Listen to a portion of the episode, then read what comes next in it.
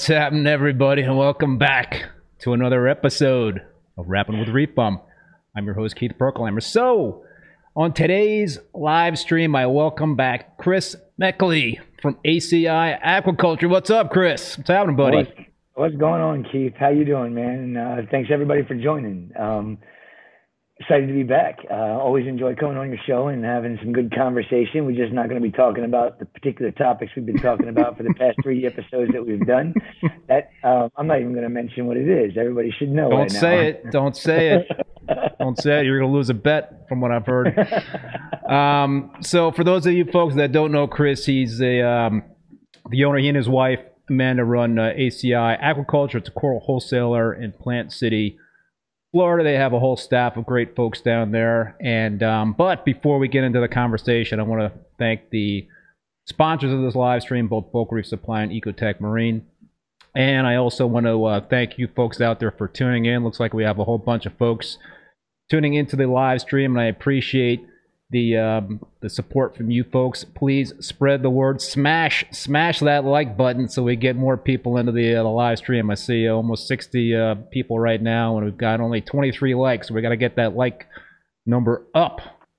So, um, all right, I'm going to say the word for you there, uh, Chris. We are not talking about kalkwasser or pH on this show. Those topics are uh, are off limits. so maybe uh, you know we'll um, maybe we'll be talking around the uh, those topics. I don't know, but we're going to be talking mostly about corals uh, tonight on the uh, on the show. I've got like a ton of video. You and you and Amanda sent me a whole bunch of um, pictures and videos of the uh, of the farm. I've got a whole bunch of video of corals that I've picked up from you guys over the last year that have, they're, they're uh, videos of, of the corals in my systems and how they've progressed and so it'll be a lot of fun chris man to kind of like talk about all these different uh, corals and and you can kind of like give the uh, the background and and uh, give us some some uh, interesting tidbits about all the different stuff that that you guys have there that that you're growing out that i've been growing out so i'm looking forward to the discussion man Me too. You know, there's nothing. I mean, I love talking about corals. You know, and I love talking about how to maintain and keep corals. But it it has been way too long since I've had a really good long chat about what we do when it comes down to farming our corals, how we farm our corals, the different types of corals that we have on our farm. I mean, we've got a little bit of everything. And um, I know you you you're probably enjoying all those stick photos that we uh, sent over to you because um, i, I I actually- am there's a couple of them that um when we actually got the photos, a good macro shot of them, I'm just going, wow. Um, I actually am speechless. I'm start. I'm starting the slideshow right now, dude. It's just like it's spectacular, you know. And, It- and I think you're watching on the other uh, on your side there on YouTube. There'll be a little bit of a uh, delay, but you know we're kind of scrolling through them pretty quickly here. And and um, yeah, I don't know. Do you want to kind of talk in general? That uh, right there, that first picture, that's the one that blows my mind. I mean, it, I don't even have a name for it. It was just a chance piece we threw up on the uh, on the farm because it looked like it had some potential, and it's been sitting there for oh, probably about. I think I put that one back there in January, and sure enough, that thing turned into an absolute gem. Grows fairly good for us. Um, now I just have to sit there and really look at it and figure out which species it is. But I mean, there's there's so many corals other than acros that we're farming. I think that's probably, if I break it down, it's, you know, I think we had at the end of the year, and uh, my numbers, I got so many numbers in my head. I think it was about 1,800 different corals, a lot of the same species, different genotypes, but acros is a very small portion of it when I break it all down and think about it. You know, there's like 250 different acros, but the rest of that is LPS corals and a handful of softies. And, uh, you know, the the challenge I think that we have mostly with farming is um, being able to keep them all in the same system. Hmm. And um, it's been fun figuring that out. And the method that we're doing, it works works extremely well. It's just a matter of figuring out the best place, the sweet spots for the corals. And uh, you know, we've found the spots for the acros, as you can see with those with those photos there. That's in the new farm system, and uh, we're going to be putting um, an entire thousand gallon tank in. Well, it's already in. It's just I haven't had the time to actually put the array together and put all the uh, amazing corals in there to continue their um, journey to uh, being released on the market. I'm showing the um, Chris the video now. You'll see it in a, in a few seconds of the uh, kind of it's an overhead shot of the farm and the facility and all that stuff. So it's just kind of pointing out all the different um, systems that you guys have. Do you want to just uh, quickly take uh, everybody through? You, you, we were talking before the stream. You almost twenty thousand gallons of water in your uh, facility there. Yes, um, we have uh, three main farm systems. Um, the, that's 1,300 gallons. Then um, that is the, I got to put my glasses on here. That's the soft coral system was what we were showing here. And then we've got, um, you know, frag system, which is 1,600 gallons, and it's, it's saying it on the video here. But the two wild coral systems, actually, there's three, three total wild coral systems. Um, they're all between 1,300 and the biggest one's five, almost 5,000 gallons. And you know, we've we've um, been fortunate enough to be able to keep so many of these beautiful animals in our possession, and learning how to um, keep them cohabitating together has was a challenge in the beginning. Um, but with what we do, um, we've kind of figured out, you know, that pretty much all the corals like the same water parameters. It's just a matter of flow and light. And the balance with nutrients is also something that's very key. And um, we've we've kind of dialed that in over the years and uh, figured out the easy, the best way to keep all these amazing animals in one system and not have major issues. Um, it's a challenge. I, you know, I, I, I know Jake comes over here. When he was over here, he's just like, wow, you got all this stuff in one big system. He's like, you don't have SPS dominated tanks, you don't have LPS dominated tanks, and you know, it, it really is an art, and um, anybody can do it. It's just a matter of figuring it out, and I can't figure it out for anybody in particular because everybody's system is different. And you know, when I find a place for a coral to sit, and I know that they're happy and growing, we pretty much keep them in that particular area all the time. Um, and we put a frag over here to see, okay, is it going to do better? And is it going to grow faster or, or change color or look better? If we move it to a different area. And in most cases, it goes right back to where they were, you know, the happiest that we've found over the years of farming some of these corals. Um, and I think that it's um, good that we're talking about all this water that we deal with. Um, you know, maintaining all of them has become so simple and easy with um, what we call the ACI method, and um, it, it, it it has been very beneficial for us for time as well as just for the animals overall survivability, not just surviving. I mean, we've got animals that are thriving that I never thought we'd be keeping in captivity long term, like Gonioporas. I mean, yeah, you know, my Goni gardens are so amazing right now, and it's like I can't, I just can't wait for them to get to the point where I can cut them down and start truly propagating them and show them to the world and offer them up. You know, that's uh, the ultimate goal. We, you know, sh- show my, uh, turn my passion into my business and not feel like I work every day of my life. Um, mm-hmm. And then be able to share it with everybody, you know, on a wholesale level, um, which is also a feat in itself. That's not not easy. I mean, as a retailer, you know, you can release a couple frags. You know, I need to release 80, 100 at one given time. yeah, that's a lot, dude. The challenge of that has been uh, something that's taken us many years to figure out, you know, and we, we got it down to a science almost, I think. I think you do. Uh, you know, and and um, so really is the only variable really between your systems at this point, lighting and flow. It's it pretty much parameters are uh, dialed in for each of the different uh, systems that you have. It's just a matter of like having different, uh, you know, whether it's LEDs or I know you're a metal halide predominant, uh, you know, in terms of that that uh, that lighting. But is that pretty much what the difference between your systems is at this point, lighting and flow? It's actually a, a lot more into it than that. I mean, we have the the three wild systems, which is the the one system is mainly soft corals, and then the other two are mainly hard corals.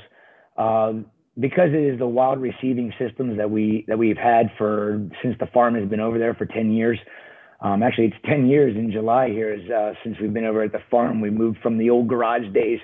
I miss the garage days sometimes, but I I wouldn't have what we have. We wouldn't have what we have today if it wasn't for moving, taking yeah. that leap into the uh, into the farm.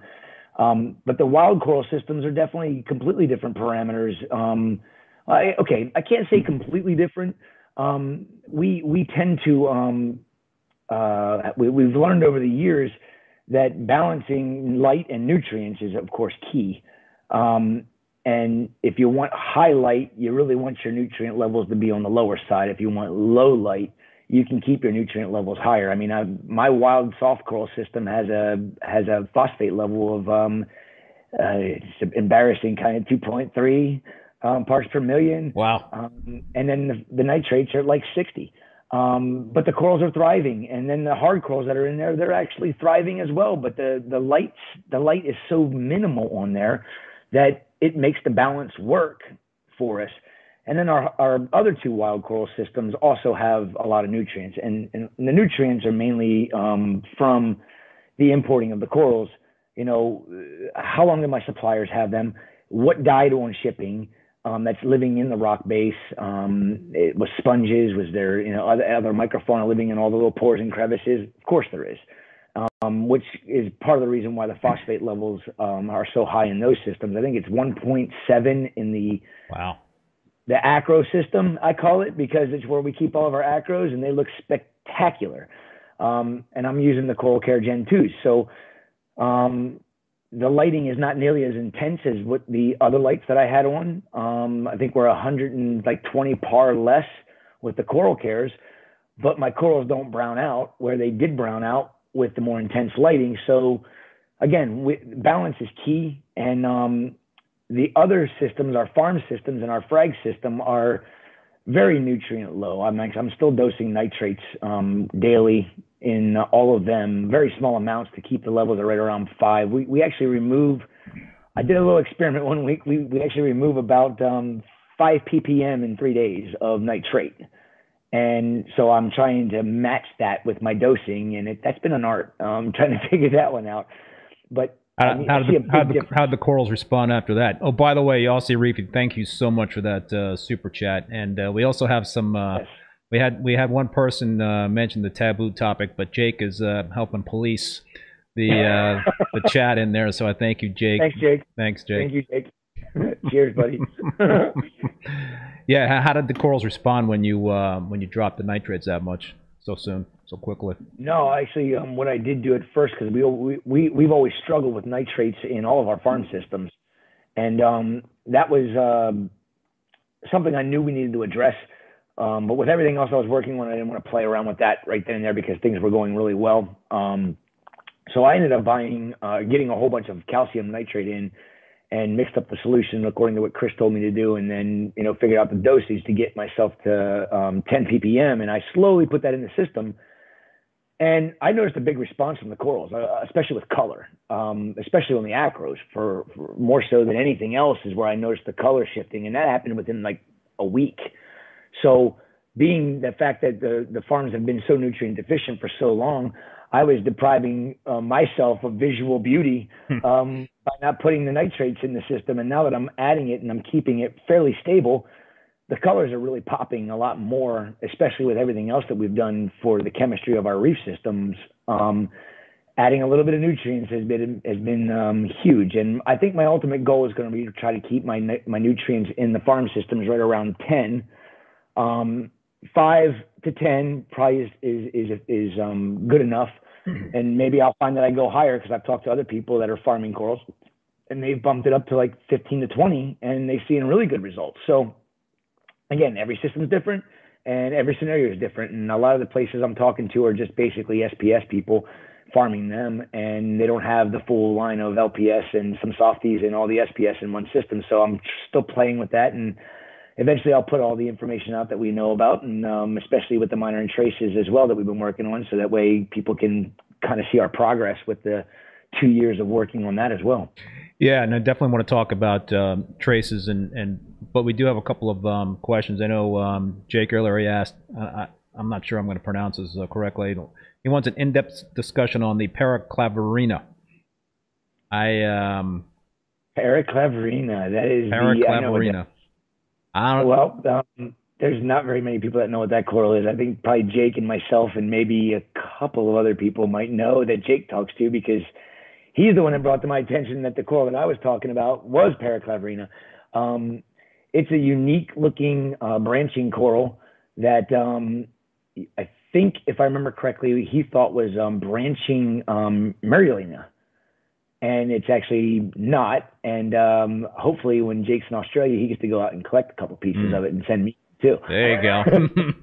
it's like a it's a pinkish coral. If everybody knows what Merulina is, it's not a um, a fad or a trend. Um, never was. It's kind of a green, mazy looking growth, um, kind of very similar to like um, um, like Platygyra, but is not. I mean, totally different animals. Um, the growth of everything is completely different. They, you know, um, the, from Merulina is from from Platygyra.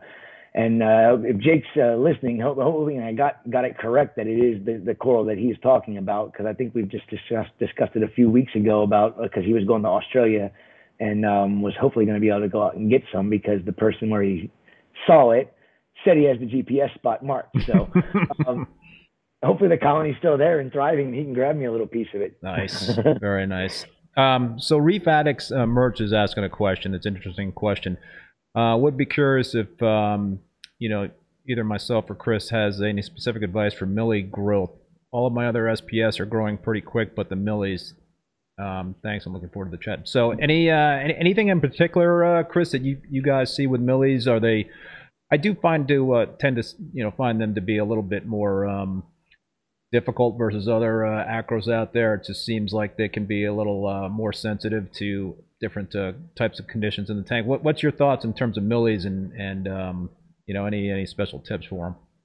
Millies, Millies, Millies. Um, everybody's one of everybody's favorites because they're always so shaggy and hairy. Yeah. And if if you take a good hard look at a Acropora millipora, and you look at one inch of it, and you look at how many corallites are in that one inch of stick, of branch, and then you take a, say, a tenuis or a microclados, and you were to count the amount of corallites in that one inch, you're getting a significant larger amount of animals in that one inch of coral than what you are with all the rest of the Acropora species. Um, very similar would be like hyacinthus um, or Ancithorus. Um, very, very tight corallite growth, which means there's a lot more animals in a colony that would be the same size as something you know similar in size is going to be sometimes up to double the amount of polyps, which is again, if people don't know this, every single polyp is an individual animal. Um, that's why it's called a coral colony because those animals just clone themselves and grow out, and each individual animal has the same requirements as the one right next to it. So I think the biggest problem with people in their in millies is has a lot to do with flow and has a lot to do with the fact that most Acropora milliporas aren't collected out on the beautiful, pristine, clear, clean reefs of the Swains Reef of the, of the Australian Great Barrier Reef.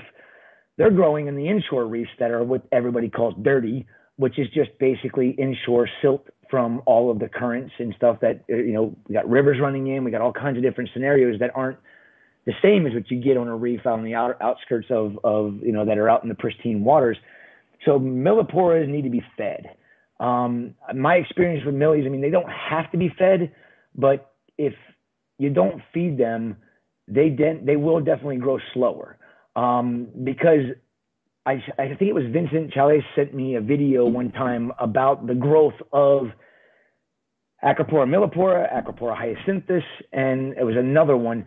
And it was talking about how the growth of the skeleton is as the colony grows out it's designed to funnel all the f- flow around it down into the center of the of the colony. And if anybody ever notices this when you receive, say, a wild Acropora millipora, the interior polyps are always open right away. Mm. The polyps on the outer edges are usually not on a wild colony. Interior is where the food gets funneled towards and that feeds and that actually does feed the entire colony when you break it all down. So feeding your acropora millipores is definitely going to be a big bonus for you and um, they don't have to be blasted with light um, but they do love a lot of flow. And it's because of all of those little animals in that small space. If the flow is not enough and one of those little animals isn't getting the flow that it needs, or one of those little polyps isn't getting the flow that it needs, and it gets unhappy and starts and dies all of a sudden. It's going to bum out its neighbors, be, huh? That can be the chain mm. reaction with the corals. So back to the question: to get them to grow, feed them, um, we use um, Invigorate Reef, or yeah, in, Invigorate SPS. Captivate Aquaculture. Is, yep. I always get all the names of the foods mixed up because there's like four or five of them. Um, we we feed that. We also feed them um, uh, a lot of phytoplankton during the day. Um, I think we feed in each one of the farm systems um, like two to, two and a half gallons of phytoplankton in a week. You guys grow your own lot. phyto? No, um, I could, but um, I like to I like to spread out, you know, and support um, local aquaculture facilities. And we have a young lady, Samantha from Aquaholics, that um, is right here in Plant City. And I just every every Tuesday she messages me, same as last week, mm-hmm. and it's almost always yes, but sometimes I end up adding a little bit more into the concoction so that I can, you know, do a little heavier feedings for my corals. But we target feed all of our acros. I mean, really? every single SPS coral in our in our yeah. I mean, I get um Andreas has been so good at it. I mean, I taught him how to do it once, and now I don't have to worry about it anymore because he you know I go back and watch him, and he's the, turkey baster pulls in uh, the the captivate food, and he literally goes to each individual colony, and even if it's just the first frag that we put down that we grew that we're growing our colony that's going to be grown into a colony, they all get splashed with uh, food um, with all the flow off in the system. Um, we let them settle for about a half an hour after we feed. There's still the return pumps and everything running, so there's still water movement, but it's it's very fairly stagnant when you when you break it all down compared to the way it is. You've seen how much flow I've got in my systems. It's pretty. Uh, a washing machine. I was getting ready to say that exact same thing, like a washing machine. Um, and you know that's that's um, honestly the only thing I can think of to help you with your millies is to is to feed them. Um, you know, acros love light, but certain ones do love being fed. What uh, what time of the day do you uh, do you feed? We usually feed towards the end of the day. Um, we don't feed it in the morning. Uh, we used to do that, and it just ended up um, throwing things out of whack with our normal morning chores. Um, throwing one, you know, the feedings in. So we do it at the end of the day, usually around four o'clock. Um, the lights go out at five. Actually, in the farm systems, they go out at seven thirty. So um, you know, we um, nighttime, they're close to nighttime, but we can't. I'm not going to make my guys stay until 6:30 to feed the corals. So, you know, we do it right before we leave. And um, but I don't think it really matters. I mean, the phytoplankton we feed during the day because that's when phytoplankton is going to be most um, prevalent in the water column in the wild. Um, because of they they're, they're rising to the surface to create photosynthesis so they can continue to multiply. So the corals are feeding on them then, and then ideally, if we could do it, um, nighttime feeding would be the best for the planct- the planktivorous type foods. Um, because everybody knows that nighttime when you get your flashlight out and you're geeking out on your corals that uh, polyps are out. Yeah, yeah, it's a polyp parade. Um, so somebody, uh, Ghouls was asking, is there much difference between live and dead phyto? Um, honestly, I don't have an answer for you. Um, I'm sure there has to be um, more benefits to anything that's living because um, live phytoplankton is not going to there's not going to be a chance for any of the nutrients in it to be to, to remove or depending on how the phytoplankton was um, preserved is going to be a key thing too. I mean, um, as soon as the the, the phytoplankton um, perishes because it's dehydrated or whatnot, it does devalue the actual um, nutrient contents that the corals are going to be able to get out of it. Uh, but it's still better than not feeding anything. I used to use uh, Reef Nutrition's uh, Phyto Feast, and um, I see Reefer Girl Cindy is saying I've started feeding Phyto in, in careful amounts and definitely seeing more polyp extension in everything. So uh, yeah, I, I, used to feed um, Phyto Feast and uh, Oyster Feast, but um, I haven't been uh, I haven't been doing that uh, lately. Um, oyster feast can be quite expensive for me to be using. yeah, I would think so, dude. That's a lot. Uh, that's that'd be quite the uh, monthly bill, I would imagine, for you. So, um, I definitely want to uh, dig deeper, Chris, into the uh, discussion about corals. But let's let's talk a little bit more, just kind of in general stuff. You know, um, so I've got some video of the um, the LPS Aganiapora system that you were talking about. I'm, I'm going to start to play that. Um, so we'll uh, we'll, we'll kind of get into that discussion. But um, talk about the. You mentioned a couple of times, I believe, that uh, you're getting close to doing no water changes. What's that all about, dude? Oh my gosh! I mean, you know, I don't care what anybody says. Reefing is a money pit. it, can, and and I've always been the you know from my background from where I grew up, you know, I never really had a whole lot as a kid, and you know, I'm very fortunate that the ACI has been good to me. But I'm still, I still have the mentality of you got to be able to save money where you can save money, and um, you know, figuring out how to save money when you perfected things in the you know that are working and changing those things is very difficult so with everything we've been doing over the last two years has all been to the ultimate goal of never doing another water change on my system because we're going to hopefully achieve balance from that word two letter word and all the way to alkalinity calcium and magnesium and um, all the way down into your um, minor and trace elements as well as nutrient balance. And after playing around with the things we've done in the, you know, that we've been doing for two years that we've been talking about forever, I really started really digging into the minor and trace elements.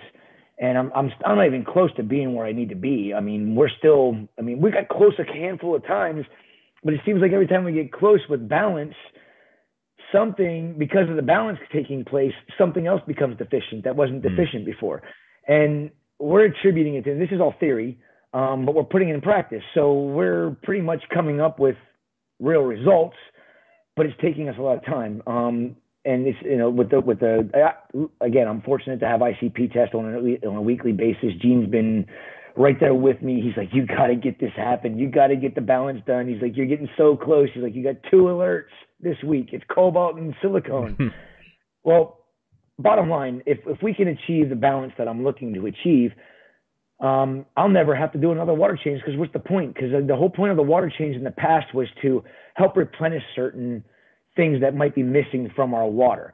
Well, from what I've learned about, you know, over the last few years about about salts and um, what are claims that are in them, um, it's disheartening because yeah, you're getting those things, but you're not getting them in the levels you need them to be in. And after what I've learned, even if you did a water change on your system and the levels were exactly where they were supposed to be, but your system was deficient of all of those, and you only did a 25% water change, you're only putting 25% of those minor traces back into your system anyhow. So they're going to be depleted within a day or two or three if you're not continuously adding them back to the system. So I, I believe in keeping things simple. And um, honestly, it sounds a lot more complicated what we're doing than what it really is. I think the reason why it sounds so difficult to people is because I'm talking about the whole process we've had to go through to figure it out. Yeah. That is complicated. That is difficult. But I want to be able to figure it out to the point where I can teach people or hobbyists how to do what we've done without going through all the stuff that I've gone through. And it's a matter of just listening and following the instructions over the years of experience that I have and all the ups and downs. I've eliminated all the possibilities of variables when it comes to things that are going to be very detrimental to your system. And I can relay all that information, but tweaking it, you can bring back those variables that could be very detrimental to your tank. Um, so if we get this week on Friday when I get my test results, I'm I'm expecting one alert, and it's the one that I refuse to dose, and that is silicone, um, because silicone scares the crap out of me because I know what it can do. um, so we'll see what happens. If that happens, then um, maybe somebody will talk to me, and Chris will probably talk me into dosing some silicone in my tank so I actually achieve the balance that I'm looking for. And then that'll be a whole another long discussion. So bottom line, I don't want to do water changes. That's a money pit, especially when the system is 5,000 5, gallons and to do a 10%, it's 500 gallons. Um, and the salt that I use, Keith, you're using it now, and I'm sure um, you've noticed big differences from it. Yeah. It's not a cheap, it's not cheap, but you get what you pay for. It's like the uh, the handmade Ferrari Enzo of the reefing world, in my opinion, because you get what you pay for. I mean, you get the the everything is dialed in hundred percent the way it's supposed to be according to the manufacturer, and I love that. Yeah, you know, I think um, I've only been using it for a few weeks, but what I love about it is that I don't have to worry about testing the freshly made salt water for potassium or for magnesium or for whatever because you know the, we're talking about Captivate Aquaculture, the um, the reef formulated uh, reef formulated reef salt mix, and yeah, it's uh it, it kind of like puts puts your mind at ease. You know, it's it, it's it's a little pricey versus uh, other uh, salt brands out there, but you know, you like you said, you get what you pay for. And you know, I had been using Instant Ocean, and I had great results with Instant Ocean. So it, um, you know, I had I had no complaints. My only complaint was it was dirty. You know, it just um, really uh, dirtied up the mixing bin. But yeah. you know, there was times where it was really deficient on magnesium. Sometimes it was very high on magnesium. So I was always kind of playing that game in terms of having to dose magnesium and and uh, dial it back. And I didn't even know what was going on with potassium. And you know, you just kind of like hear these stories also about other other salt brands and and having hiccups and whatnot in terms of certain elements being way out of whack. So just kind of like the peace of mind, I think is is um, adds a lot to the whole equation. I, I couldn't agree with you more. I mean, you know, I was an Instant Ocean user from the beginning of my reefing career, you know, 25 years ago, maybe longer. I can't even remember anymore. But um, it was all Instant Ocean. And, um, you know, I was happy with the results that I was getting from Instant Ocean when I was – you know, getting into this. And then when I had the ACI started, I was I used Instant Ocean because it was an easy salt for me to use in a small in my garage with all the water we had running in there. And when we were packing a lot of corals out for orders in a day, I didn't have the room for a 500 gallon mixing vat or vat or a 1200 gallon mixing vat like we do now and it was a 55 gallon barrel. And sometimes I was putting 55 gallons of water freshly mixed right into my system because it was what I had to do to get by. So I, I have to say, Instant Ocean has been was a very good. Um, um, it was very good to me for the first five years of ACI, and mm. then when I moved into the farm, that's when um, Chris is like, now you can buy. This was back when he had his other company. You can buy this salt because you can now mix enough of it up, and now you can actually um, let it mix for a, you know 24 hours before you use it. And just graduating from Instant Ocean to his old company's blend was like what, you know. I, I thought my stuff looked good before. Now look at it, and yeah. all I did was change my salt blend, which was huge. And it, again, you get what you pay for. And if you if you're like me and you're a geek and you you want more for your animals, I'm always trying to do them better. You know, I always want them to do better than what they did the, before. And everything we've been doing for the last few years, especially since Chris is back in the industry, you know, I, I told him when he got back, I'm like, you realize what you're doing to me, right? You're gonna you're gonna turn me back into a chemistry geek, and all the stuff that I've forgotten is all gonna come right back to me. And I said, then my brain's gonna make your brain explode because I'm gonna have ideas, and you're like, son of a bitch, now I gotta figure that out for you. but he loves it too, so it's like feeding each other off. But um you know, the, the, the salt blend is very important. Um, and the way Chris does it with the four part is genius, even though he didn't even know that there was another company. I think ESV, ESV, ESV does four ESV part. Does yeah. It. yeah. And somebody brought that to my attention. I'm like, they do? That was me. I'm like, if I'd have known that, I'd have been using, I'd have been using them.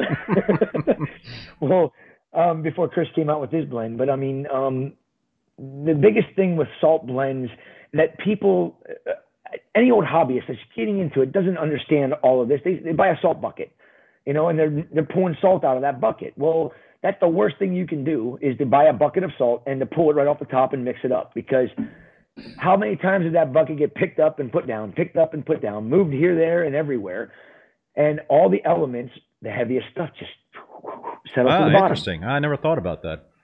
Yeah, I mean that's exactly it, it all separates. So you know, these companies and manufacturers of the salt blends, you know, I learned this from Chris when he was blending stuff in a salt hopper. Um, you know, he's like, you got to blend it for a specific amount of time to make sure that the blend, when you put all the ingredients in, are homogenized. He's like, but I kept thinking, how is it when I put one gram of this particular element in in a dry and I put it in a two ton salt hopper? How does that homogenize? And I'm like, it doesn't. He's like, exactly he's like, we got to figure out a way to make it so that we don't have to worry about that because you're going to get overabundances of some of, some of these really minute trace elements that are small amounts going into these big hoppers. So anyway, I'm going to go on. The bottom line, the, the, the salt blends that are in buckets, in bags, the smaller the bag, the better it is for you. In my opinion, especially for somebody that's not mixing up 200 gallons of salt or a full bucket. If you have a 40 gallon vat, get a bag of salt that's going to be perfect for you because that bag was pulled right out of the hopper and it's homogenized. But by the time you get it, it's settled and it's separated. It's not homogenized in the bag. If you just want to mix one full cup of it up in your system, you're not going to have the proper balance according to what the manufacturer is telling you. It's going to be all over the place. And as you get deeper into the bag, unless you're mixing it up and stirring it around, you know, it, it, it, can be a problem, but in, most cases, it doesn't settle enough that it is a problem. But I've seen it happen where somebody does a water change and they didn't use the whole bucket and they have no potassium or, or no magne- magnesium in it and it bottoms out and their potassium bottoms out and the next thing you know they're having problems with their tank and they can't figure out what's going on. It's because they it all settled to the bottom. Yeah, RC. And, go ahead, Chris. Yeah, and so bottom line, if you're using a, a, a 200 gallon bucket mix, um, when you get it, pick that. Some people can, some people can't, but pick it up and shake that thing all around. You know, don't ever just pick it up and move it around. Always turn it over and over and over and try to blend that stuff at the bottom back in with the stuff at the top so you get somewhat of a homogenization homogenization happening again so that you're not going to be possibly do, um, doing a water change with um, salt that's very deficient in the heavier elements that could be detrimental i mean the, i hear about it very rarely but yes it's something that can happen and um, when it happens to you you're not going to know what the heck was going on and you can't point fingers here and there because it was something you do all the time. It's user error. Yeah. Um, exactly. RC Reefer is saying Aquaforest even says on the bag to shake the bag after shipping before use. That's interesting. Perfect. Uh, That's great. Jake is saying that uh, he's he started using the Julian's uh, salt again, and uh, man, it feels Good so salt. great to have. Yeah, I've never used that uh, salt, but yeah, I mean, listen, it uh, the the IO was very easy to mix up, right? You just dip dump uh, bag in, dump yeah you just weigh it up or whatever you dump it in and then but you know it's obviously when you got four different parts it's a little uh, more difficult so so do it hold it man you turned me on to this uh this salt now you're bailing on me? What's going on here? Who, me? No more water no more water changes what's going on? No I'm, i got you. I'm a, yeah i uh, mean I, I still do water changes but i mean i say no more water changes but i don't think i'll ever get away from doing at least a handful of them every year. You know, I haven't decided if you know this does happen and we do achieve what we what the ultimate goal is.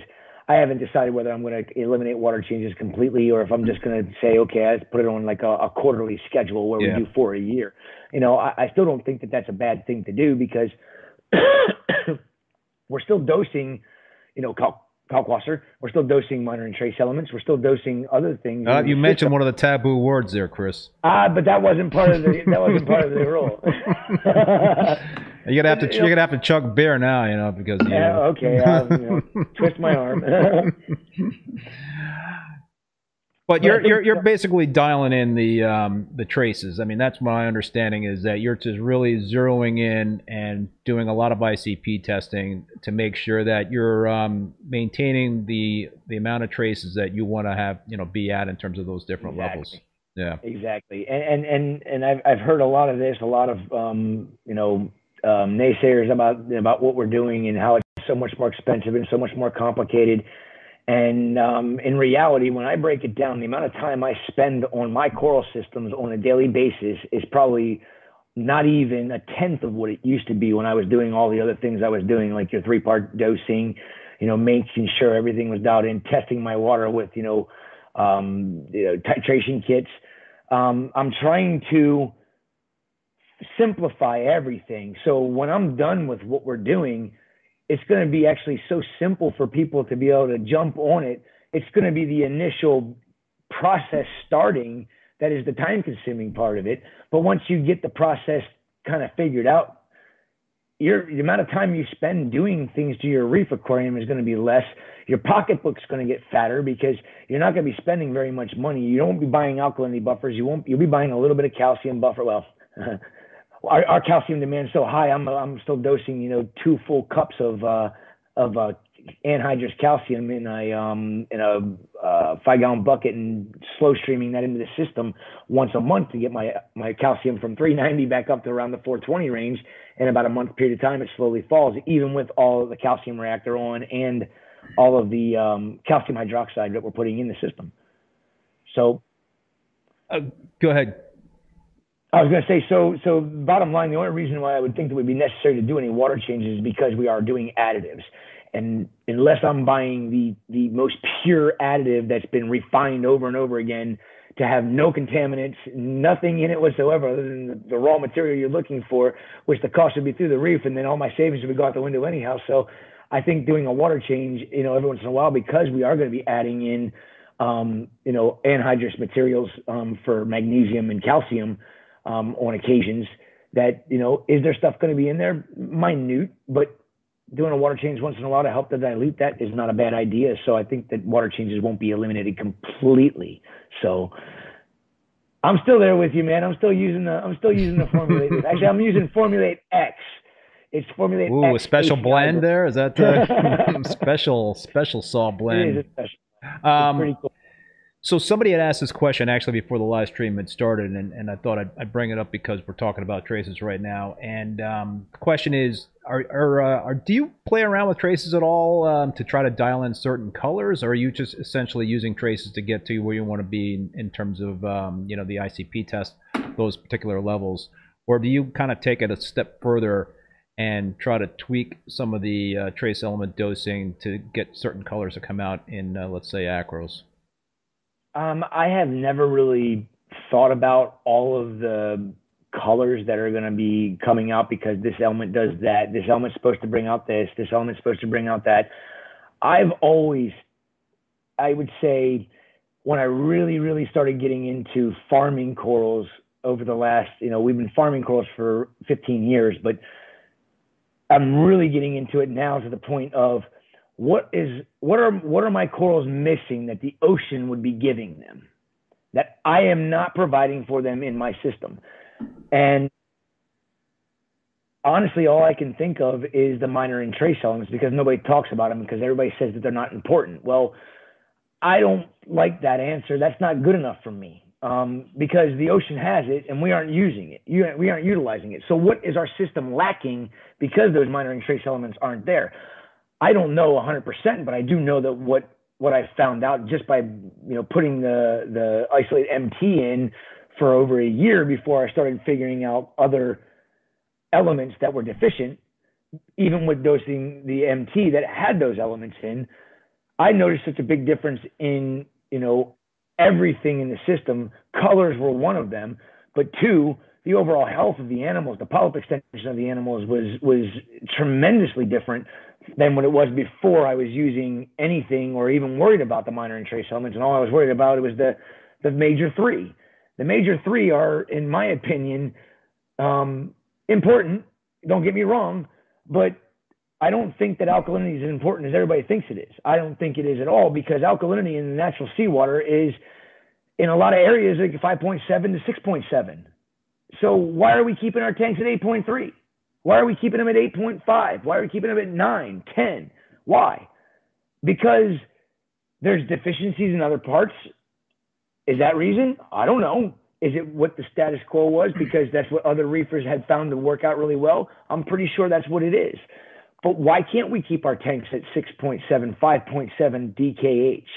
Because the corals are living in the ocean in that alkalinity but we can't do it in our aquarium because I know what happens if I get my, you know, and, and I, I don't know now because I'm, I still have not had that, the, uh, say kahunas to let my, my salinity or my alkalinity fall below where I know I'm not going to receive or not going to um, get brown jelly on my euphyllias, which again, I, I talked about this in my euphyllia video a couple of years ago that we haven't had brown jelly issues unless it's a brand new import coral in I, I, seven years, like I can't just have a beautiful tank full of euphyllias and then just say brown jelly, brown jelly. It doesn't happen anymore. My alkalinity doesn't go below the 8.3, the 8.6 area that I like it to be in. But now that we've done all this other stuff that we were, you know, we've talked about in the past, can I let my alkalinity fall below that? Well, I can say that I did let it happen one time because a, um, C, a, a CO2 bottle ran out and I wasn't even home to go change it, Mm. and it went down to I think six or seven point seven point five no ill effects, tons of euphyllias in the tank. Um, so was the thing we worked on before that we've talked about so much in the past. The reason why, because that was higher, can we run a lower alkalinity? Which means that's even more savings for anybody that's reefing if Mm. that's the truth. Because I don't know, I'm, I don't have the kahunas to try out because I got too many beautiful animals to lose in, in the process of trying it out. Maybe start up, start up, start up another uh, system there, uh, Chris. A little experimentation, right? You got the room. I don't have any No, I don't.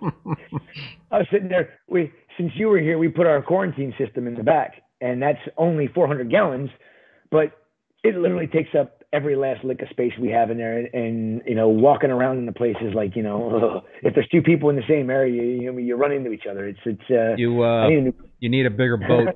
You need a bigger. You need a bigger You boat. need a bigger boat. Um, so um, a couple weeks ago, I had um, I don't know if you saw the uh, the live stream. I had Dong Zo on, and he um, from Acro Garden, scientist, very interesting. Uh, whole thing. what's that? I didn't get to see the whole thing, but I saw I saw bits and pieces of it. He um, he had some interesting things to say, and one thing that he talked about, which I, I found interesting, and it, it kind of debunks a uh, a thing that I always thought was um, you know I always try to adhere to this, but alk swings, right? He said that uh, alkalinity swings are not that big of a deal, and um, you're uh, shaking your head. No, you I- agree or disagree? I, agree with I agree with him 100. percent I, I, I, I I feel that that the ones that are trying to get their alkalinity not to swing more than like 0.3 or 0.5 in a day, they're they're doing more work than I'm doing with what I've been working on, in my opinion, because that's not an easy task to to to achieve. Um, you know, you're going to have to have, you know, I mean, you can you can get it very close to that, and I know I know places that have achieved something like I think Top Shelf Aquatics keeps theirs very tight, but they also have, you know, when they have an issue, it swings like crazy, you know, and that's I think more of a problem having it tight and then the swing happening. I think that's more of a problem because then the consistency was broken. If you have an inconsistent alkalinity, I mean, my alkalinity fluctuates from morning is at its peak to lights out, it's at its valley. And it's about, it, it depends. You know, it depends on a lot of different things. I mean, it, it varies from day to day, but it's usually about a 0.5 to up to a one point swing um, in that 12 hour period of time. And if that was going to affect the corals, then all those photos that I have up there must be just a figment of my imagination and everybody else's, right? Yeah, I um I had this, you know, I'm, I'm having the same kind of experience. I mean, I you know I try to like keep mine between eight and nine, but you know right now in one system it's like seven, seven, seven, eight, and the other system it's like ten. You know, so and and they're you know they're swinging like by a point uh, over a few days. You know, because I'm I'm kind of like making adjustments on the fly or what have you to get them back down to the range that I want. But I have not seen any ill effects on my acros with those types of uh, parameters. You know, so it kind of like debunks. Uh, I mean, you know, I always firmly believed that you know whenever I had seen um, some faded acros, it was due to an alk swing. No, I mean, you know, if that was the case, then why, when I import them, are they, you know, the alkalinity in those system in, in those tanks, you know, and that's like um, from natural seawater, basically. It's like, you know, we're not even, well, actually, it's not at natural seawater. It's like 7.5 to 7.8 when a lot of these corals come in. And then I'm going to go and put them straight into a system that, you know, my acro system where I keep all my acros that are imported. It was running around 9.5. So if that was a big problem, then why did the acros continue to stay insanely beautiful? Hmm. in my system. If that swing was such a big problem for the corals and it affected them, it would it would have surely turned them brown immediately, right? It's some you know when your- when your corals brown out, it's another underlying factor that you don't know about and you haven't figured out yet. And you know it happens to me. Do I have do I have corals brown out? Yeah, I'm looking at this one acro a couple of weeks ago. I'm like, what the heck happened to this thing? I'm like, thing was gorgeous two three weeks ago, and all of a sudden Dude, now that same thing happened to me like overnight. like one of my favorite bright pink millies, like overnight browned out. I was like, where'd it go? I, I, where, where, where, where did it go? I was like, holy crap, man! That thing like was super bright pink and it turned brown, and it was almost Yeah. like overnight, you know. And so um, this actually happened right before I started using uh, the Captivate uh, aquaculture uh, salt and traces, you know, and and I so I did some ICP tests. I did the Reef Labs uh, ICP tests, and and um, you know it, it came out like I had really really high phosphate. So what I, you know, I had been using. Uh, we had talked about this, you and I, I think, um, about Milwaukee. Milwaukee. test kits, and I'd been like doing Milwaukee test kits, and I've been testing at zero and zero and zero. I was like, crap, man, I got no phosphates. I got to start dosing a whole boatload of phosphates. So I went from like dosing four mLs a day in the system to like 20, you know, plus mLs of phosphate a day because I thought I had no phosphates. oh no! And so I think that's what caused that. What? Well, it was that coral and the uh, and a Palmer's, um, not a Palmer's, the uh, Paletta pink tip, to like brown out like overnight. The only Yeah. only two corals, you know, that that it happened to, and um, so you know, then I that's interesting. then I started to um started to use uh, Chris's salt and and his traces, and man, let me and and the and the orange cap too, like baited big time, due to that event, and dude, let me tell you, man, the colors are coming Yeah. back.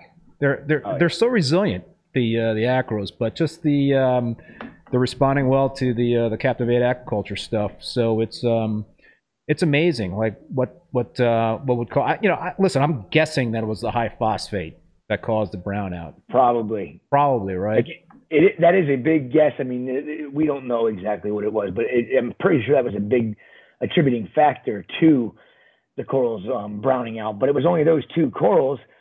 Or were they in more intense light than the rest of the corals? Nah, there was nothing I could really, you know, I couldn't really tell what was going on. There was like no, it, it just made no sense. It was just like so random. Which that's that's what like keeps you on your toes, right? In reef keeping. Sometimes exactly. there's things that you can't explain. No, I mean there's variables that we'll never think about, and you know that's what is so exciting about being able to do what I do for a living, um, and love it. You know, because I, I, don't feel like it work.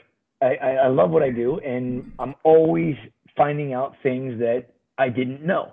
And reefing is endless with the amount of things you can um, um, learn about, and as well as you know forget about. I mean, I, am going to say I probably have forgotten a lot more than what I know right now. Um, you know, but I'm sure it's somewhere in the back of this cranium. Um, you know, and it'll come come to light when somebody brings it up. It'll it'll come back out to me. But if if you're reefing and you're not learning something new every single day, then don't reef.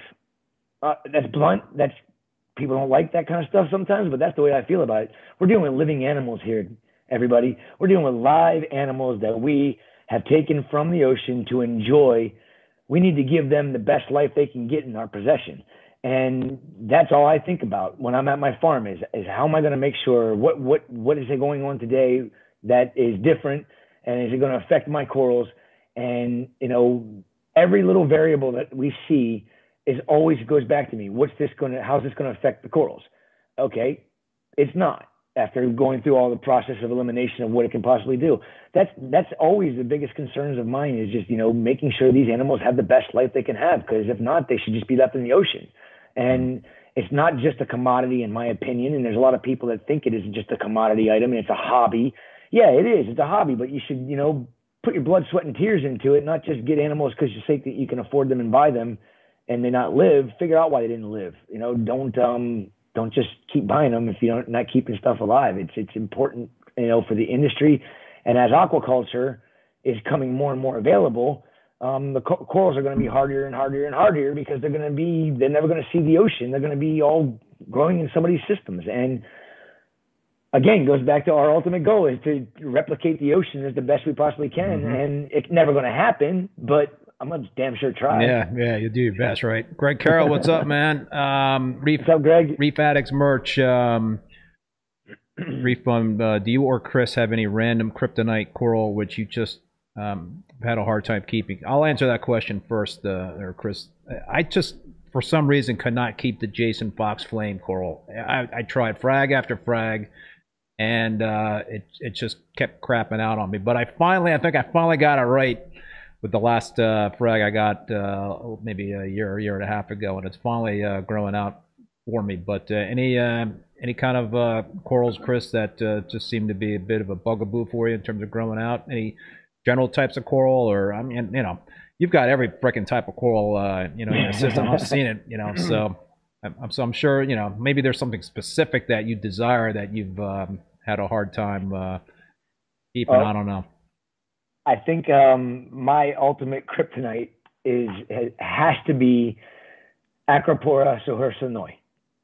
It is um, only known to be found in Bali, and I think it's been found in Lombok, which is just across the the uh, Lombok Strait from Bali.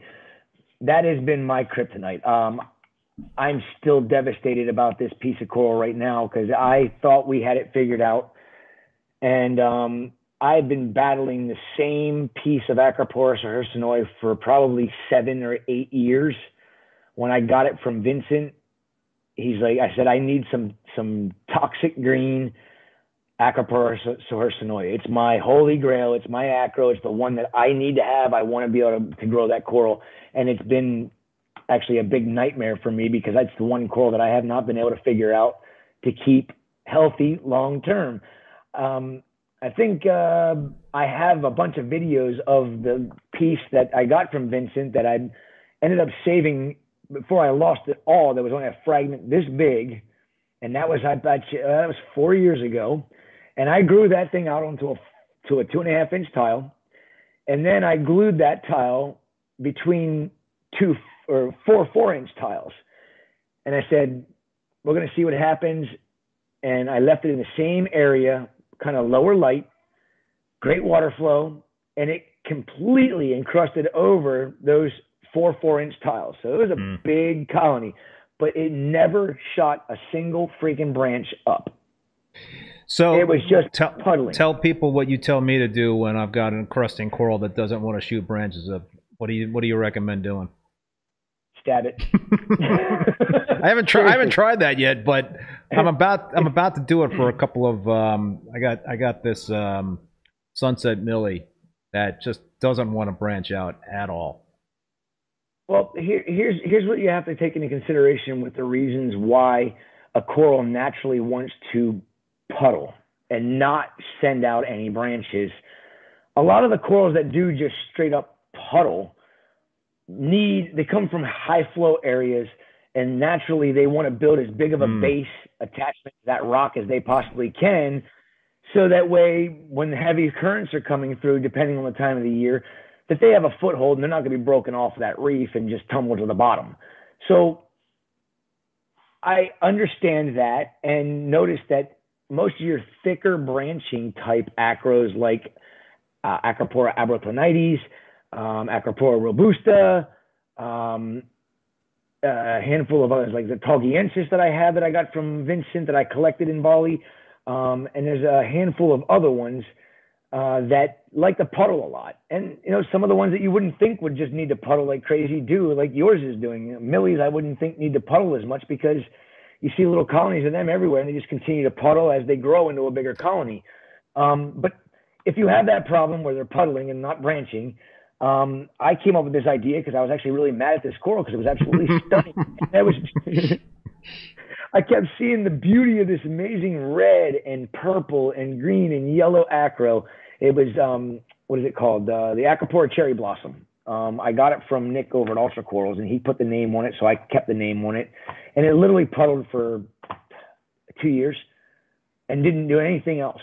And I got mad one day and I'm like, oh, Lord, stabbed it with my screwdriver. Because I'm like, you're not going to ever make me, you're not going to ever go into a colony for me. I'm never going to be able to put you on the market. You're absolutely stunning. So now I'm going to just stab you a little bit. well, I don't know. I must have stabbed it probably 20 times. And oh, you must have been pretty, little, you must have been pretty angry, man. It was a weird day for me. That's all I can remember. Um, I, I, laugh about it now because um, it, it, I learned something new again. Um, I got worried that I that I did too much damage to the coral. Um, and sure enough, within like a week's time, um, it put the coral into a complete um, uh, healing process. And the fact that every single area that I poked with the screwdriver um, had to heal, it started just throwing branches left and right, and they were growing fast because we had already started the process of um, the previous discussion, and um, it just made it go nuts. And I actually honestly, I don't, I'm not even sure which one it is back there because I've got a couple of colonies of it. Um, that's the only one that puddled like that and never grew out, but they all look very similar now because they've all grown into nice colonies. And I don't know which one it is, and I'm kind of mad at myself. I should have marked the bottom of the tile or something saying this is stabbed coral. so hold on, have you tried stabbing any other corals? yeah, I've done a couple of them. Um, I had one that would mound. It would, you know, the frag was on the on the tile, and it puddled, and then it kind of just started growing up in a mound. It would not branch, and eventually it got to the point where the the the, the, t- the tile. No, I'm not not not ready yet. Um, the tile, um, the, the, the original frag was only sticking out about you know a half an inch, where it was probably about an inch and a half frag. And I'm like, you're going to be a pain in my butt too, aren't you? And um, so I just stabbed it four or five times with the screwdriver to see what happened. And sure enough, it started shooting branches. So I stabbed it some more.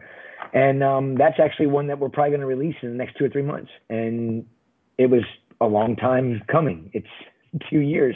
Usually it takes about a year and a half to two years for me to grow from a single frag to a colony where I'm comfortable with being able to make it or butcher the colony to the point of being just a nub left. Yeah. And it's healthy enough to regrow and be able to launch, you know, 50 to 100 fragments or 60 to 100 fragments of that acro as the first time release. Um, So we got to figure out ways to make them grow faster. We figured that out. Now we just got to figure out a way to keep them from just puddling only, and we kind of figured that out too. Stab it. yeah, I wonder if you stab like some uh, crusting Monties, whether they'll start throwing some branches. I tried it. You did? It doesn't. Do, no, it doesn't do anything. Now, like a um a cap, if the cap is growing correctly, and you if it say say you have it kind of like I I keep most of my Monty some of my Montes on a on a kind of a vertical um starboard. Yeah because I don't have enough space and I'm my addiction, I just grow shit on my walls.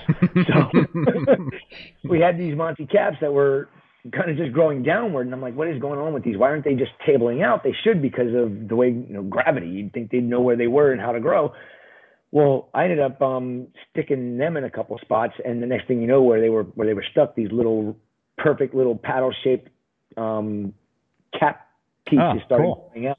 It was really cool. So um, I think that that's something I only recommend anybody to do on like SPS corals. I don't think you should do A cans or, uh, or micros or any of the corals like that. I don't think that would be a very good idea. They'd probably end up um, the polyp that you stabbed would probably.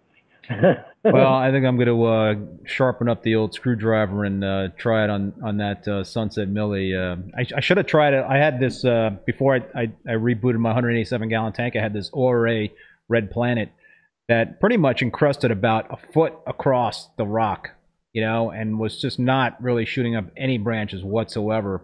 So it was uh, it was definitely frustrating. I, I, when I had that coral like many many years ago, it just grew into like this beautiful table and didn't really encrust too much. And so it's weird like how corals kind of like change their behavior over time, you know, and, and maybe that's just because they're um, adapting to captivity. I guess I don't know. Yeah, it's it's hard to say. I mean, or is it the fact that you possibly got a different strain of red planet that somebody called red planet, and that's the reason why it did that. Mm-hmm. I don't know. Mm-hmm. Um, every aquarium is different, and corals grow differently in every single system. Keith, I have to run real quick for one second. I hate to do this in the middle of a live stream, but I got to run out real quick. Yeah, all right. I'm gonna uh, I'm gonna show your um, video of the of the uh, farm under halides. So um, hopefully Chris will be back um, sooner rather than later. But let's show this video of the uh, of the farm. So this is kind of like giving a um, an overview of the different uh, systems in the farm. And uh, Chris will come back and maybe talk a little bit more about it. But yeah, I've, I've been to um, ACI a couple of times, and it was like I was like a kid in a candy store. It's just it's it's gorgeous what what um, Chris and Amanda and their staff have created there. So um, yeah, I um, I was in awe a couple of times I was there. So they've got um, multiple systems, the acro systems, and uh, yeah, that's all under halides.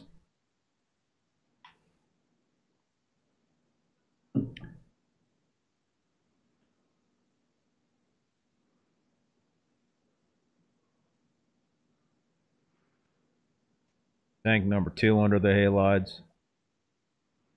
I got to ask Chris where he got these clams from because um, I think there was a question earlier in the uh, the chat in terms of whether or not Chris keeps any fish in the uh, the system. So you kind of see we're talking about your video there, uh, Chris, and one, one person asked a question of whether or not you keep any fish in your uh, system. So we're we're we're getting a look at all the uh, different tanks in in the uh, in one of the farm tanks.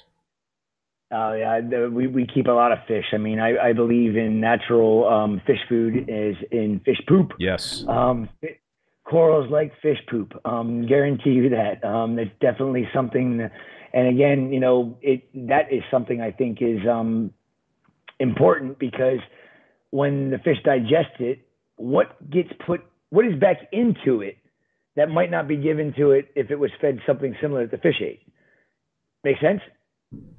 So is it, are, are the corals going to be able to receive something that the fish poop has that no other food can be given to them because it's been through a digestive tract? Um, so I think natural ways of doing everything that you doing anything in a natural way um, is is always best, but you still got a target feed for sure. And that farm tank that you showed is um, looking so spectacular, especially since we ripped that thing apart a couple of weeks ago and um, harvested about 70 pounds of vermitid snails and coralline algae out of it. Yikes. Yeah, it was a lot. And my son was in there with a with a um, with a rubber mallet after we let it dry overnight. He's in there with a rubber mallet pounding on it, and I'm like, no, be careful. and then I realized, I'm like, they make boats out of fiberglass. I hope he can't put a hole in it. So Blue Reef is asking Keith, can you ask Chris how I can get some corals from ACI? I don't have any LFS near me. Only place closed by me two years ago. Oh my goodness. Um, we don't sell directly to consumers. Um, there's some things that are popping up here in the future that might make it easy for people to purchase corals not directly through us, but from an online vendor. That would be having our availability on their website and real time, as in what we have in stock. If you purchase it and it goes through the our, our customer's website, it actually takes it out of our inventory so that we can then ship it to the store.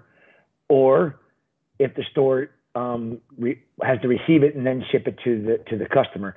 Uh, there's a lot of things we're trying to work on to be able to sell to consumers, but not directly. I, I, I have to protect my brick and mortar store. Yeah, I mean, I've I've got uh, I got a few pieces of your stuff that that I'm selling online, but you know, I'll be honest, you know, my stuff is it's going to be more expensive than if somebody could find it at, at an LFS or going directly uh, through you. I mean, I got a lot of overhead, I got shipping costs, you know, so there's a whole bunch of factors in play, but. Uh, in fact, I'm going to show a whole bunch of uh, video of your corals in my systems, and and um, I'm looking forward to that part because man, there are some beautiful freaking corals that just grew in some nice little colonies from frags. So um, I can't wait to see. I can't wait to see some of my babies that grew out in your yeah yeah, and I got I got a couple of um I got a couple of that I just got from you back in April that uh, you know are just starting to kind of take hold, but we'll uh, we'll kind of go through that stuff step by step.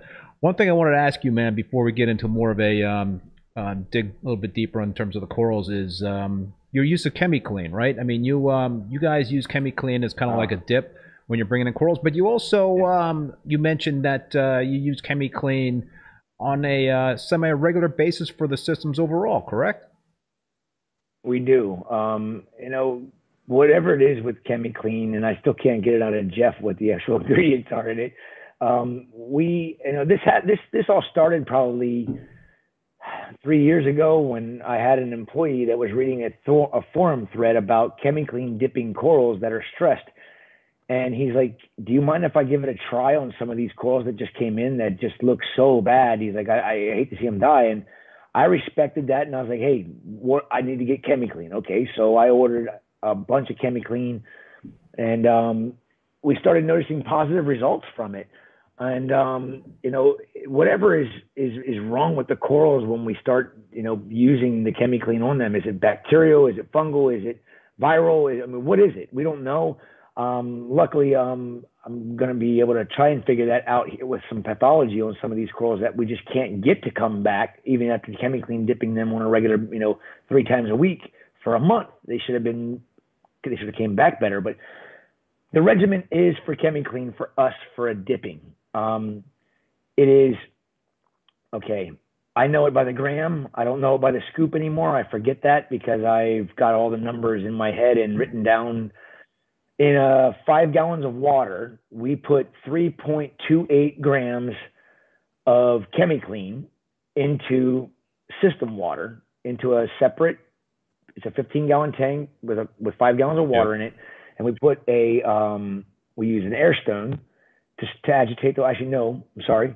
We used to use an air stone, and that seemed to help. And, and, and you know, with because the fact that ChemiClean depletes the oxygen level in your in your in in the water that it's in, it it depletes it tremendously.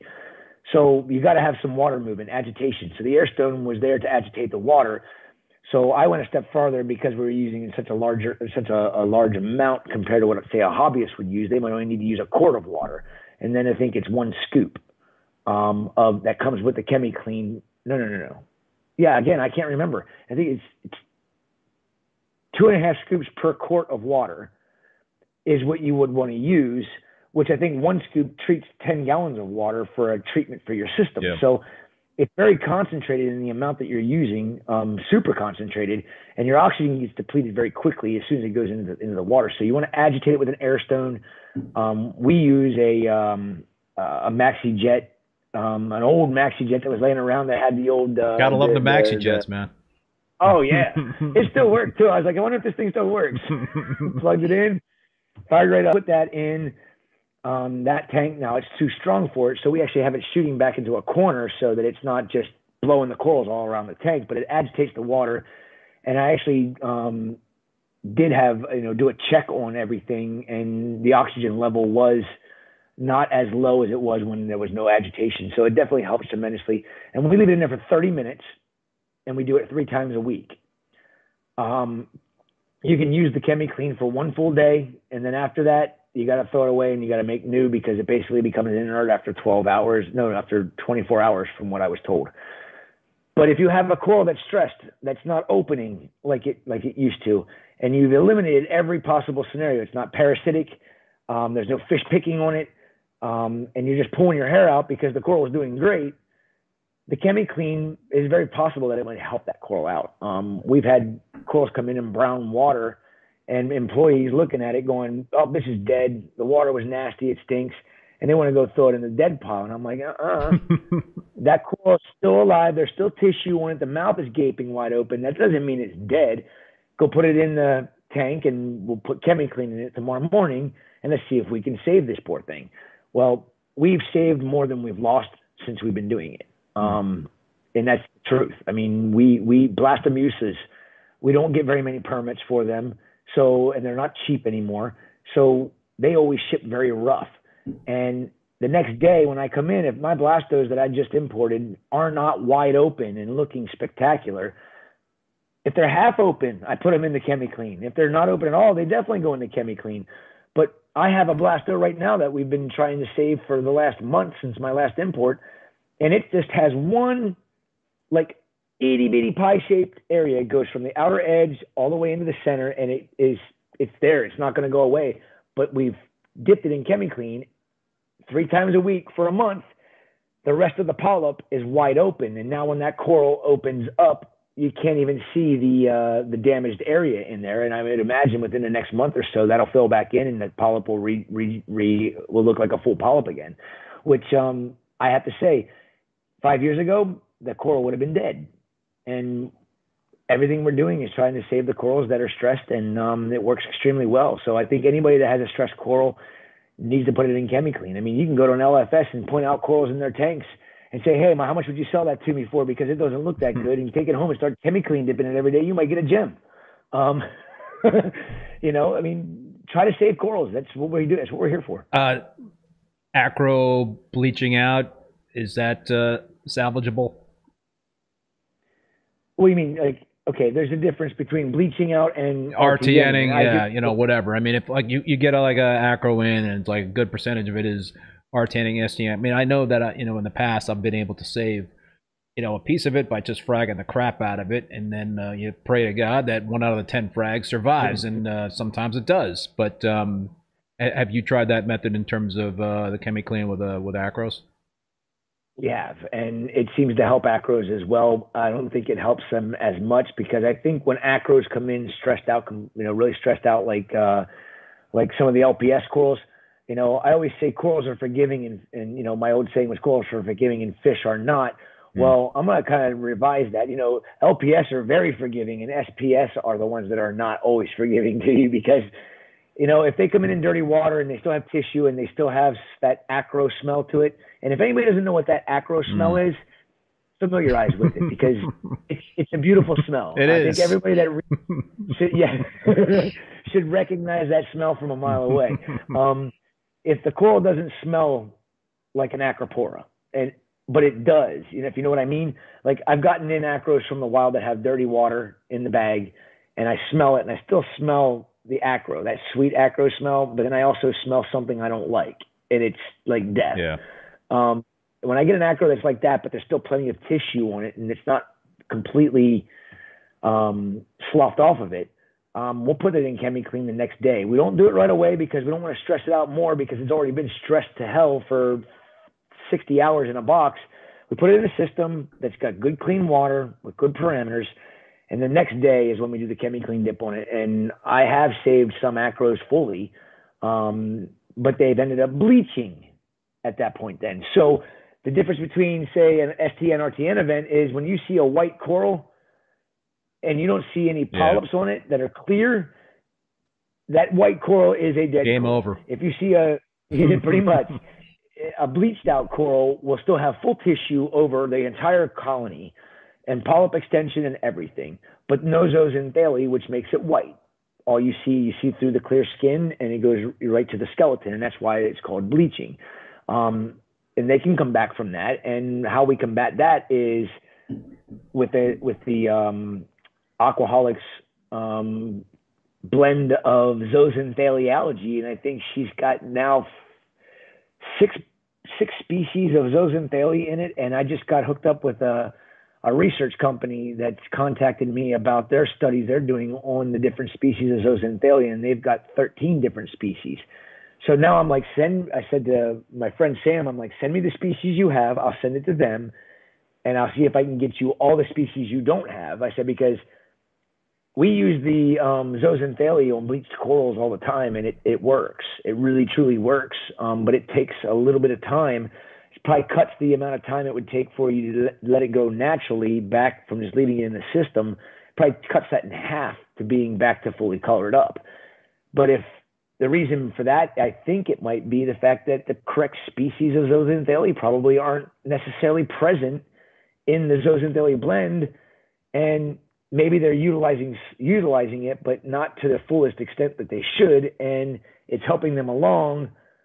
But then they're getting, picking up the rest of the other the zooxanthellae species that they need from the zooxanthellae that expelled in the system with all the other corals that are there because – don't anybody tell you that corals don't expel zooxanthellae on a regular basis because they do. you know, when that zooxanthellae pisses off the coral, he's like, "You're getting going. Kick you out. Kick you out. You know, there's too much of you in my system. I'm kicking you out." Um, that's why a brown coral turns brown. It's because they zooxanthellae overpopulates the tissue, and then when the coral colors up over time, the coral expelled to balance the amount of zooxanthellae to the tissue so that you can see the true color of the coral. So, all right, what about ChemiClean dosing that to a healthy system? Do you do that at all as like a prophylactic? You know, you got um, several systems in the facility there. Do do you uh, dose ChemiClean on a regular basis just as a, uh, protective uh, measure, just to make sure that uh, you don't have any pathogens that might uh, get into the system and cause trouble? I do more so on the wild systems than I do on the farm systems. The only time I do it on the farm systems is when, for whatever stupid reason, I see this little patch of cyano popping up. I'm going, well, everything's checking out good. Why is there cyano growing in my tank? You know, and if I can't get rid of that with the ways that we normally do, then I would go through and put some uh, ChemiClean in one night, shut the skimmer down, put the ChemiClean in. And it's funny because we actually see a big difference in the corals in the farm system after we do a ChemiClean treatment, which I think I've only done it on the farm systems maybe since I've started the process on the wild coral systems. Usually about every month is when we do it. It's just it's, it it really is expensive. It's like um, 15 grams of the stuff in each of my systems, and I'm thinking to myself, yeah. you know, when I first thought figured out what I needed to put in there. I'm like, that's a lot of daggone ChemiClean. Luckily, I know Jeff that distributes it, and I call him up and say, I need a kilo, and he's like, huh? I'm like, no, no, no, no, I need a kilo of ChemiClean. and uh, of course, we always chuckle about that. Um, but he, um, you know, that's a great thing, and then I, I, I get a kilo of it in, and it lasts me for probably about a year with all the dipping and everything that we go through, um, it lasts us for a long time. Um, but I think it's very important because ChemiClean is not going to hurt your corals. Um, I've never seen it have any ill effect on corals in any way, shape, or form. The only thing it's going to have an ill effect on is possible pathogens that you know it that don't like it. You know, like we use it for red slime or cyanobacteria. So there's other bacteria that don't like it, I'm sure. And I think that's part of the reason why the baths that we've been doing on the corals with the 30 minute bath has been so good because those bacteria are being put in check or eliminated. And it's allowing the coral to actually, you know, recover from the harm that the bacteria did and then start to grow and survive and thrive over time. Um, our wild coral systems, we do it um, pretty much monthly because – I mean, we haven't been bringing in as much coral because it's been a little bit slower this summer than normal, which it is what it is. It's summertime. I actually take that as a good thing, so I can actually work on my farms a little bit more. But you know, the wild coral systems, you know, about once a month when we were getting regular weekly shipments, um, I do the chemi clean, and honestly, corals that were stressed on arrival that we've chemi cleaned that look good, um, but don't still still don't look like they should, and corals that are still looking like they're recovering, but we didn't feel were necessary to go through a chemi clean bath because they weren't completely retracted they end up perking up really, really good, um, actually quite quickly after we do the uh, chemi clean treatment in it. And I say, you know, if it works, keep doing it. If it doesn't, then you experimented once, don't do it again. Are, are you concerned at all about using ChemiClean? Because I mean, it's an algaecide, right? I mean, that's it's basically, you know, it, right?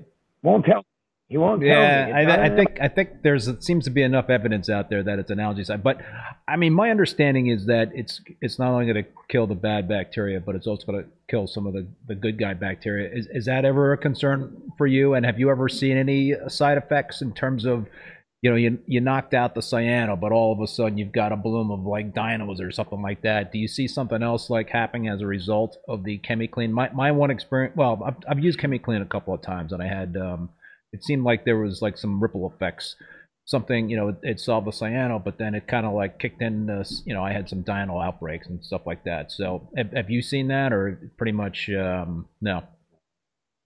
No, I haven't. I mean, dinos, I, I, I think that I've actually, I didn't figure it out. I think Gene figured it out. Dinos, I think dinos are all about minor and trace elements. Uh, honestly, I think when you're deficient on a lot of your trace nutrients, that's when you know when when the algae isn't doing its job, and then you have to have cyano coming in or, or, or dinoflagellates coming in.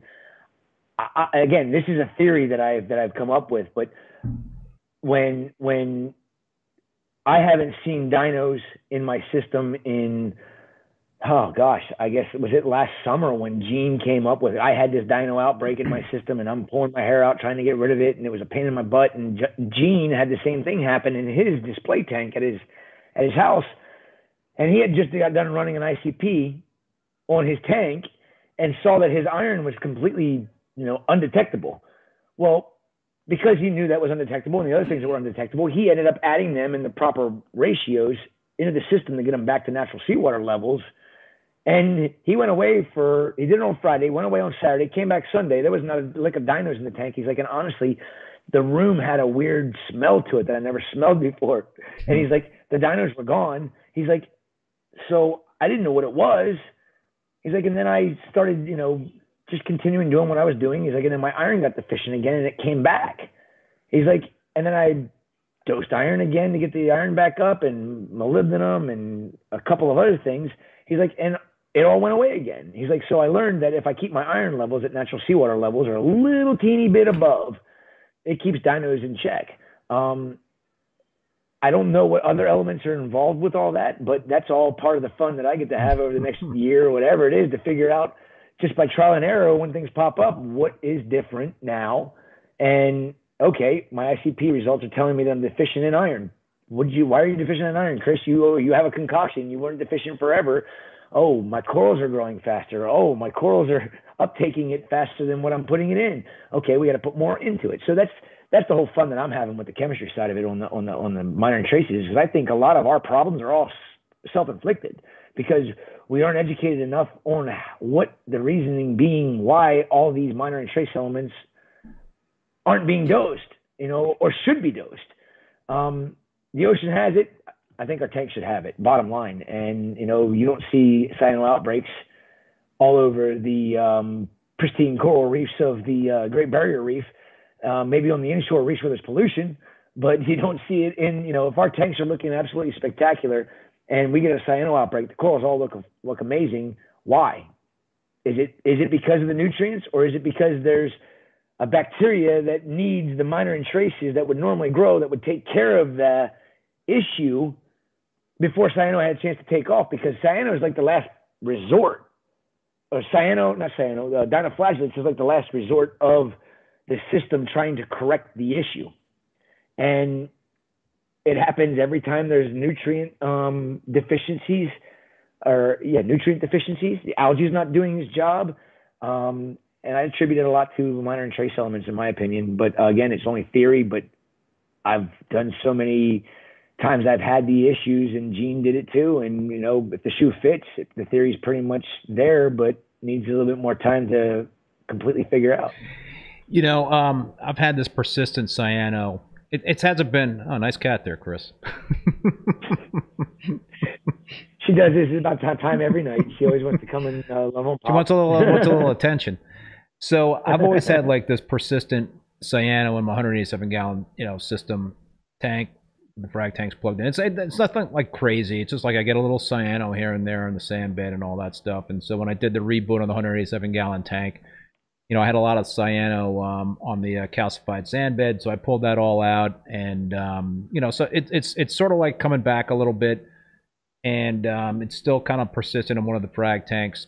So um, one thing I'm trying is actually the uh, remediate from um, Captivate, and uh, yeah, apparently that's something that could potentially uh, help with the cyano. But you also got me thinking about um, ChemiClean you know, in, in terms of uh, potentially knocking it out with that. But uh, you know, what happened with with the uh, with the 187 gallon reboot is that I had a whole bunch of corals in that tank, and they encrusted yes. big time on the rock. I mean, I had a lot of encrusted coral on the rock, and so when I pulled that rock out, I don't know if you know the whole story with me in terms of that reboot, but I, I created this cryptic sump, and I put, um, you know, I, I took out like 125 pounds of Haitian live rock that was completely encrusted with corals, and I chiseled all the encrusted coral off of that rock, including like that ORA red planet, which was like crazily, uh, you know, just totally encrusted on the rock.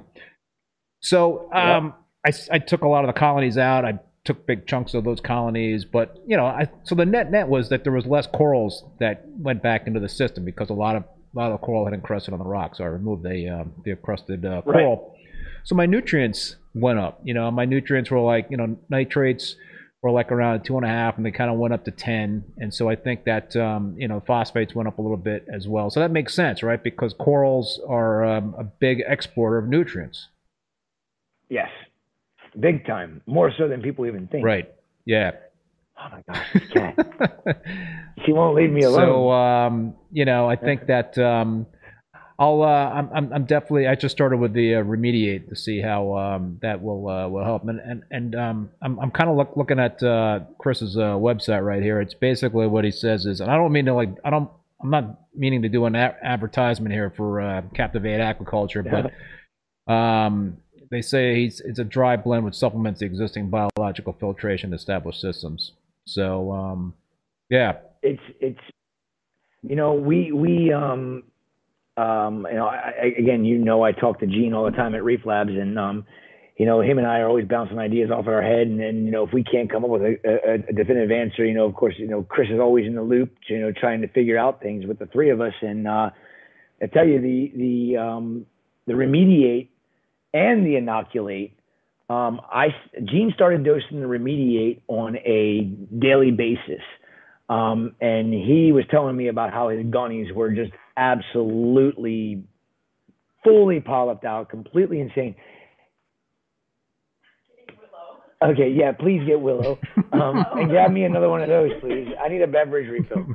Um, um, so Gene started talking about how his polyp extension on his gunnies and his acros and, and Uh oh, we lost Chris. You there? Oh, we got you back. Well, the cat pulled the pulled the Ethernet cable out. That'll do it. it's okay.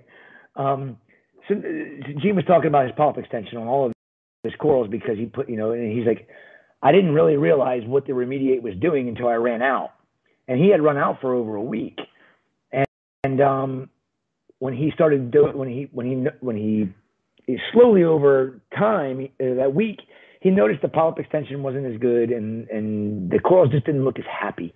And um, when he came back out and got more remediate from me, and started putting it back in his system every day, it all went back to the way it was. The polyp extension was the same, but it, you know he's boosting the bacteria population in his system.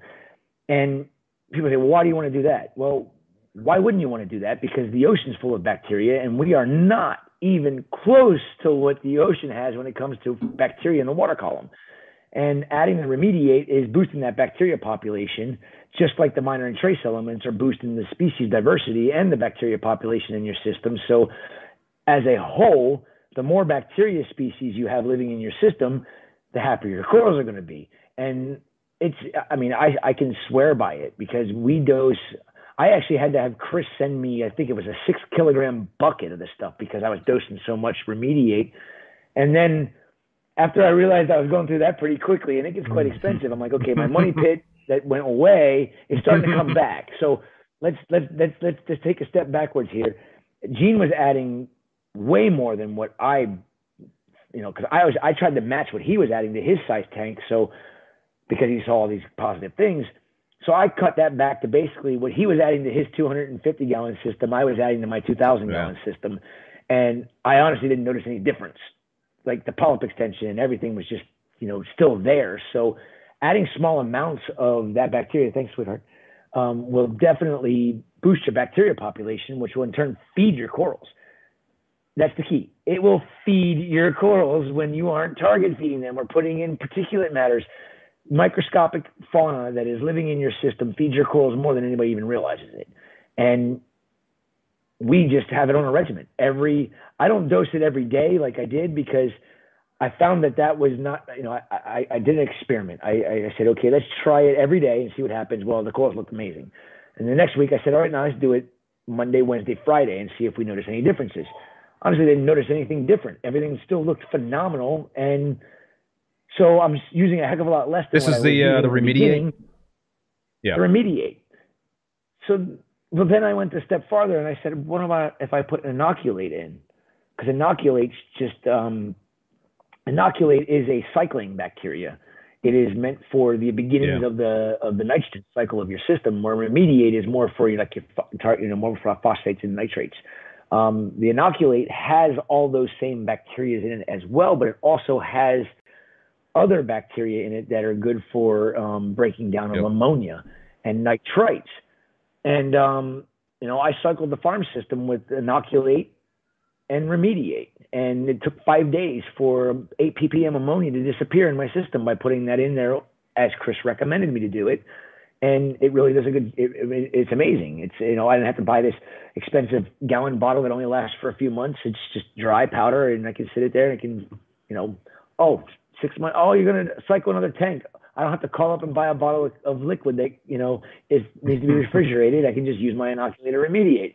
But we started putting the inoculate in on the days we didn't put the remediate in, and that's when I really started saying, "Wow, bacteria is an amazing little life form that this planet is is so important to this planet." And we use antibacterial soap, and it kills our bays, it kills our rivers, it kills everything. It just blows my mind that they don't talk about this when they're talking about being green, because that is the most anti-green thing on the planet is antibacterial soaps going into our water systems and back out into the ocean. Um, I fear for the day that they realize it and it's too late for bays and some things like that. But we won't go on up on that on that tangent there. We'll just you know, bacteria is important. Bottom line, and dose inoculate and remediate in small amounts in your systems. And Keith, you will you will be pleasantly surprised with what you see. I promise. Yeah, I still dose um, the the uh, Brightwell's Microbacter seven and Clean on a weekly basis to both systems. So um, I'm dosing the uh, Remediate to that one system, and and uh, yeah, kind of excited to see what um, what happens in, in terms of that. I can tell you that from the original Bacter seven that I used to use on a regular basis to the evolution that has come out to now be uh, more advanced yet, which is remediate and inoculate. Um, and I think that um, from all the different experiences that Chris has had over the years with um, blending things and, and, learning about the microfauna living in our reef systems, um, figuring out ways to improve everything that he's worked on in the past to make it even better for the future. And um, as a matter of fact, I just called him up today and said, "You need to take, take some selenium out of the uh, MT and some molybdenum." And he's like, "Dude, I reformulated that damn near eight times already." He's like, "And I've got all the formulas from when you told me to reduce different things." He's like, "You really want me to reduce selenium and molybdenum again?" And I'm like, "Just a little bit." I'm like, everything else is in there is working out and lining up perfectly except for those two. But then, you know, I, I go back to forgetting that I that I remembered my selenium and molybdenum levels came down when my magnesium, iron, and cobalt levels were not um, not not detectable. When they were not detectable was when my selenium and molybdenum were high, and I didn't change the dosage of MT, which has them in it.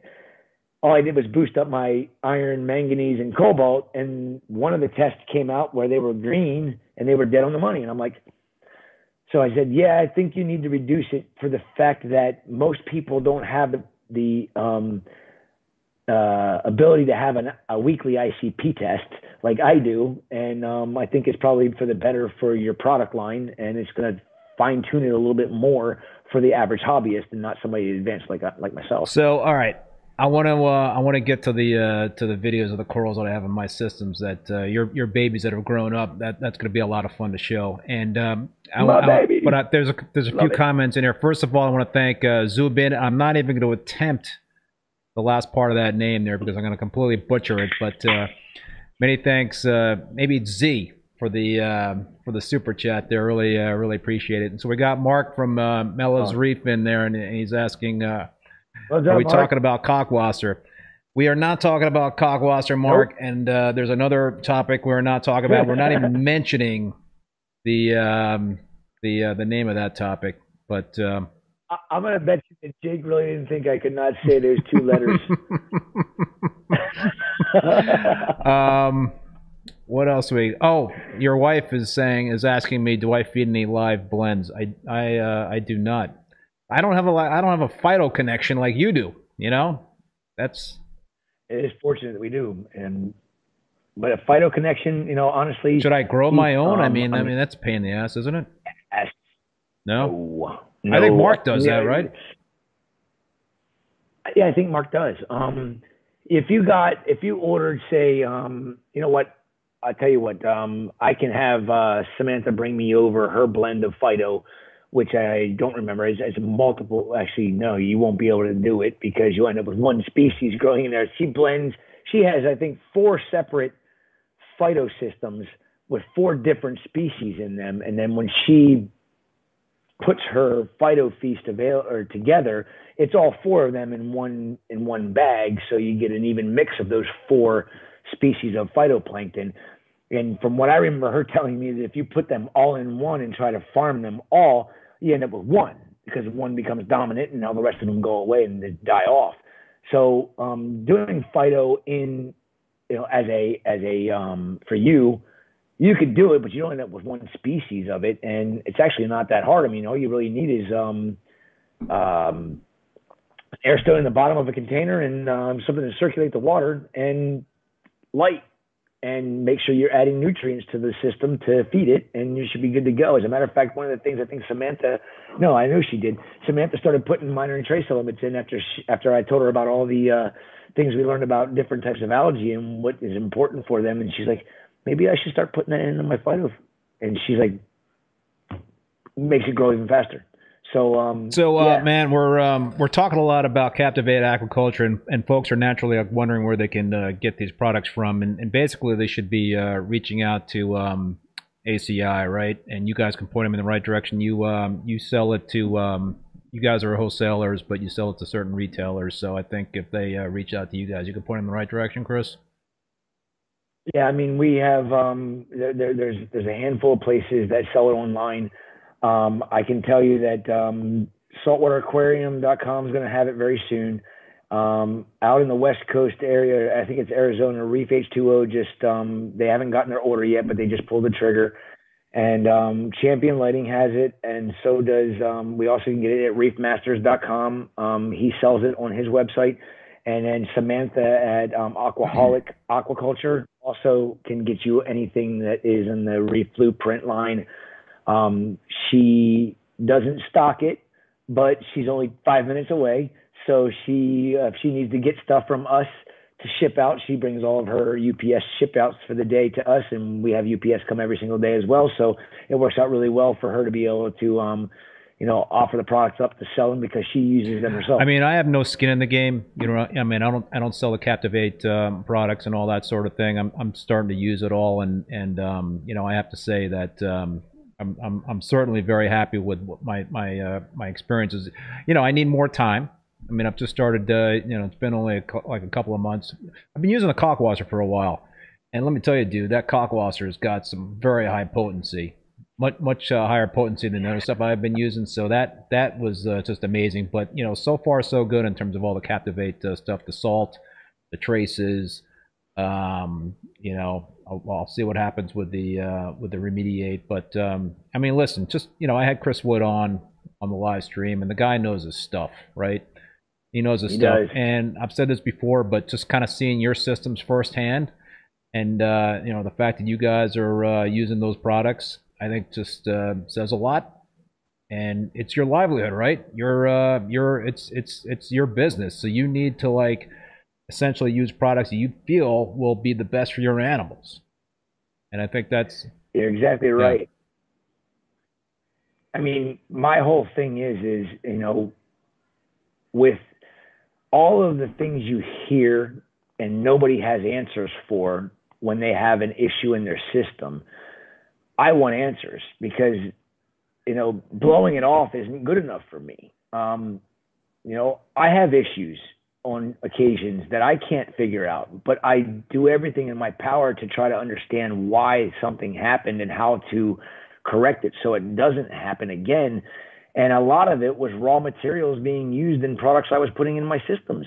And that's the saddest thing about the whole process because when we can no longer get corals from the wild, what we have in our systems, in all the land on this on this planet, in from hobbyists to public aquariums to whatever, all that coral, if we can no longer collect it or we can't take it, or like the um, like some people say is going to happen, you know, in 50 years, in 10 years, we're going to have a not going to have coral reefs left. I don't necessarily believe that, but um, you, you know what I'm getting at here. If we can't get corals from the wild anymore, we need to make sure that the animals that we have in our possession that we are enjoying and keeping alive and healthy, they need to have only the best given to them because if there's something minute in something that can build and build and build and build and say it takes two years for it to build up in your system, but you've been using the same product lines, you've been using the same same stuff, and it builds up in your system, and all of a sudden you start having problems, and you can't get those corals back into your life again, yeah. or back into your systems again that's a big problem for me because my livelihood and I don't ever want to stop farming corals. I honestly think that I'll be farming corals the day I die. I'll be freaking cutting the frag and kill over dead. You know. that's the way you want to go. Huh? age that happens to be. no, but. Um, um, but bottom line, you know, the, the animals, the, the, they can be very sensitive to contaminants, and what we put in our tanks is going to determine how long we're able to be successful with keeping these animals in, in captivity. It's not a, a an orangutan. It's not a um, you know a polar bear. It's not something that doesn't have you know. Of course, they have a lot of things that they need to be taken care of as well. But we're dealing with a much more complex ecosystem when you're talking about the ocean than we are with land-based animals, and we don't even know anything about them you know, I mean, you think about it. We know about two percent of the world oceans. We know we we discovered two percent of the world's ocean. That's just not good enough for me for people to say that all the things that I've been working on aren't important because how do you know? Where's the studies? Nobody's got any data on any of that. Let's just chase our alkalinity and chase our magnesium and chase our calcium. That's all we need to do. No, that's not good enough. There's more to it than that. And for our systems and our corals to thrive long term in captivity, I'm not talking about five years or 10 years. I'm talking about decades, you know, a century can you have a coral that you grew that I started growing when I was, you know, 35 and 100 years mm. from then, you know, is that coral strain still alive in captivity? Why is it still alive in captivity? Is it because of the breakthroughs that we've come found to find with all of these things that we've been working on?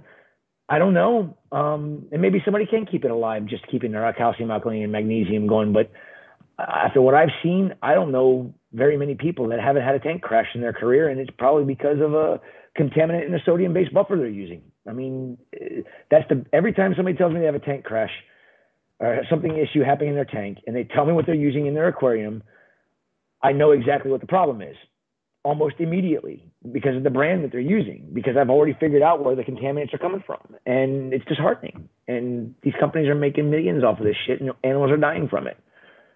So yeah, I uh, I couldn't agree more, man. I think um, you get what you pay for is uh, pretty much what it's all about. But um, all right, dude, let's hopefully ho- ho- hopefully you got some more time, dude, because this is this is a lot of fun. I, I want to. Oh, um, I got. I, I that was a stupid question. all right, yeah, I forgot who I was talking to for a second. Uh, all right, so let's let's go through some of the video of the corals that I uh, I picked up from you guys. And the first one, are you still watching on YouTube?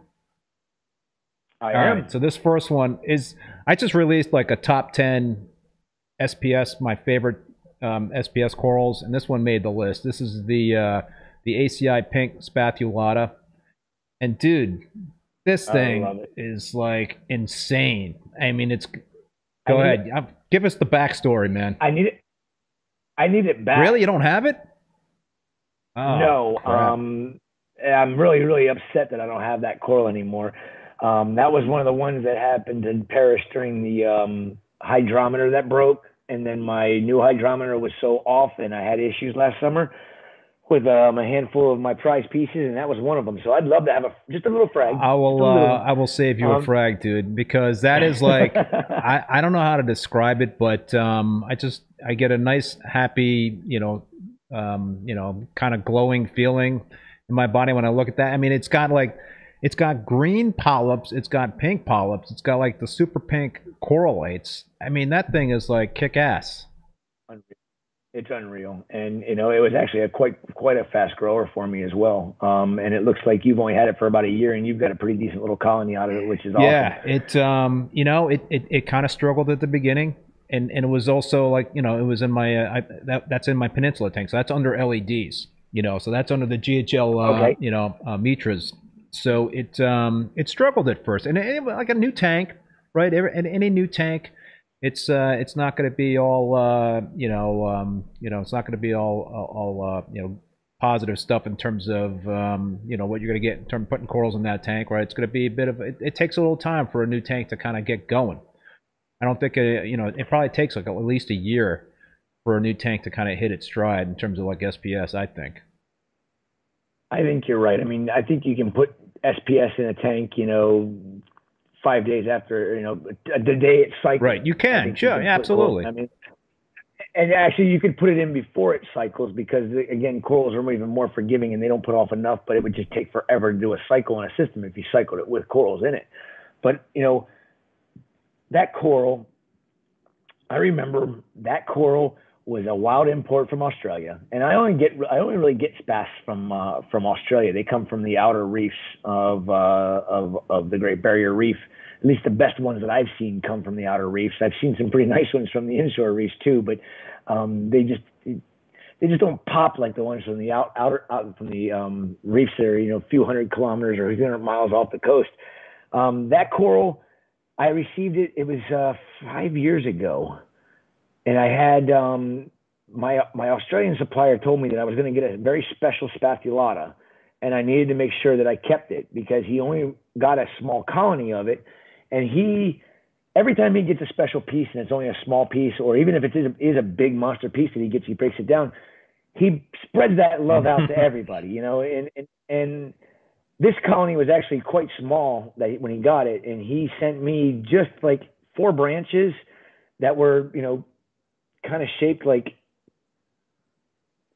yeah. like this. And it was just one little area and i was like okay so we cut all the tips off of it and you know i farm corals but i also have to make sure that i'm not taking the whole entire piece every single yeah. time because i won't ever have any money to continue to buy corals and to continue to pay my bills. So we ended up turning the tips of that coral into chop shop and then cut it down so it was only like a piece about this big, and it kind of branched out like this. Well, it's kind of more like this with a little bit of branch branching on this way, and I just stuck it straight up, and it puddled really good. Nothing happened up top, and it all of a sudden just started to shoot branches up from the base, and it took about two years till we launched it, and then it only took me three months to kill it after I had my hydrometer break and my dumbass got complacent. And again, I can beat myself up all day long about it, but that's one lesson I learned that I'll never do again is, you know, be complacent about what your what your equipment yeah. is. And when you buy a new piece, you better check that thing because they're not all made the same. um, I wish I had that coral back. Um, and uh, you, you, I, you'll, you will you'll get it back. Yeah, for sure. Yeah. In fact, I just fragged it to put it in my other system, so I got to back up to, to make sure that uh, awesome. I don't lose it. Um, but uh, yeah, that um, that that is like one of my um, top favorites. I, I, I don't think I've had a lot of spathulatas, you know, over the years. I really don't think I've had a lot of those uh, types of corals. So I, I really love the uh, the look of it. It's it's interesting. It's kind of like uh, I thought it was a millie when I got it from you, but uh, you um, you corrected me on that one. So. Well, one of the ways you'll be able to tell it's not a millie is uh, it's it's hard in the beginning of growth. Um, but as they get bigger, it really becomes pronounced. Yeah. I mean, you'll have space between the branches, and um, you know you'll have a branch that comes out, and you'll have one branch sticking up right here, and then it'll grow out, and then one branch will stick up here, so they're spaced apart really good. And again, that coral also, the way it grows, also helps to funnel the food down towards the center, even though there's not as much particulates in the in the water column where they where they thrive, which is out on the outer reef, that's crystal clear and pristine. But um, that coral is not easy for most anybody because when you see them in the wild, they're normally massive tabling corals, but they're thick. Yeah. You know, like you think of like a tabling acropora, you think of acropora hyacinthus. You know that when you collect a colony that's you know a foot and a half in diameter, it's only like this thick, the table. Where a spath grows flat but it grow it's like spread out branches and they actually get really really cool looking um when they grow out. And i can see everybody always calls them millies when they're frags and, and i can tell because they actually have a more it's not as as of a blunt tip. It actually from the base of the of this branch it can actually go to more of a pointed tip. So you kind of see a tapering effect going on the um on the spathulatas, especially on the. It's easier to see that on a larger, on a full size colony than it is to see on fragments. But I can see it on that coral right there. I can tell immediately as soon as you put it up there, it was definitely a spathulata. And, and it seems like the corallites are more, you know, more prominent. You can see the corallites, and and the fact that they're like, larger. yeah, they're bigger, and the the fact that that's pink, just really to me is like grabs the attention. You know, that's um that's something that's really uh, pretty cool very similar to Acropora millipora, Acropora prostrata, um, and I don't even know if Prostrata is considered a name of an acro anymore. I haven't even looked that up in a while, but I used to love getting Acropora yeah. prostratas in because they look yeah. just like a millipora, but they don't grow in that yeah. tabling form. They grow in like a bush. Very cool coral. I used to have a really cool blue one with uh, red polyps back that I got from Fiji. Oh my gosh, that was the beginning of ACI. That was like 15 years wow. ago, 14 years ago uh, where that thing is. If anybody still has a red Prostrata with red polyps, I want it back. All right, your wife wants me to show the uh, the uh, pink spathulata again. I mean, that is just such a cool, cool. coral. Such a it's uh, it is it's awesome. Um, all right, the next one I'm gonna uh, oh, it's freaking green polyps mixed in with the the pink polyps. It's a pretty unique combination, I think. I love it. So, all right, I'm only on an iPhone. So uh, all right, you can't see the details. So the next, the next no, one I, I, got that also made my top ten list. Uh, two ACI corals, Chris made my top ten all-time SPS favorite list. Is this um, awesome. ACI cherry pie millie?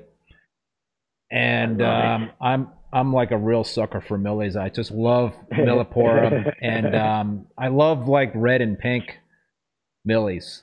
And and this thing is like bubblegum pink. So it it kind of reminds me of the uh, I don't know if it's like the snipers bubblegum. Um, is that what it is? The snipers bubblegum millie. But um, I don't know. They're that thing grew a lot. My goodness, it was yeah, big. I know. Again, that's that's again under the LEDs. I don't know, man. I'm I'm thinking like my halide system. I might just convert that over to LEDs, but probably not. I, you know, I'm a hybrid guy now. I mean, I still love my metal halides. I only burn them for three hours a day, and I got LEDs and T5s and everything mixed in. And I'm not having any issues now that I've got the halides back up over that system, so I'm not fixing what's not what, broken. Uh, any backstory on that, Coral? No, not much. Other than it was a mariculture. I got him from Vincent two years you got ago. from uh, Vincent. You got it from, huh? Yeah, yeah, I got that one from Vincent. Um, it's um, just a mariculture piece that he's been farming over there in Bali for probably 20 years. Um, and it was it was just so bright and so beautiful when it came in, and that was okay. I had a lot of acros on the farm because I was hoarding them from you know Aussie, and I had plenty that I had from you know previous Indo imports. But when it was gone for two years, yeah, so I had a little issues. The red millies and the pink millies and a lot of that stuff, you know, had issues with them and didn't necessarily keep them all, which is you know frustrating for me every time I lose a coral that I love. So I put that back on the farm two years ago. It's 2020, and I think you got it last year. So I only had that thing for over just over a year and a half before I was able to sell you know frags of it. Um, it's just a super common mariculture that we bring in, but I put the cherry pie millie on it because actually I put cherry pie on it because you liked it and you wanted it, and I didn't have a name on it, and I'm like, Yeah, right. You came up with the hell am I name on the spot. So I just said, you like cherry pie. I'm going to call it cherry pie Millie. um, yeah, we, your wife's like, we hit the two hour mark and the spam bots have uh, found us there. But I thank uh, Paul, the moderator, for uh, putting the kibosh on the spam bots. no, I, I still have that one. Um, uh, I actually, it, it's, it's, it needs to be fragged big time. Um, I've neglected fragging acros because I really just want to get this new acro tank um, finished and building the array like Top Shelf has to hold all the colonies. I've been having a hard time finding all the PVC parts that I oh, you're need. doing an array too. Um, yeah, because um, that tank's going to be blasted with flow. Um, Jake Jake told me about the Voyager HP, uh, yeah, the Voyager HP 10 pumps, and I'm like, you know, I, I love Sicce. They're freaking awesome pumps. You know, I use a lot of all my internal pumps that are just pumps are all um, um, Sicces. And uh, I think I lost you. Can, can say no, I, you got me right. I, I could see it. Yeah. This one here Oh. died because I can't hear anything out of it now. Um, but anyhow, the uh, um, I'm putting in eight Voyager eight or Voyager tens, which are four thousand gallons apiece. I was going to put in all the uh, gyres like I had, you know, like I have in my other systems, and after finding these things, I was just like, what the heck are they? I mean, the water movement is absolutely unreal.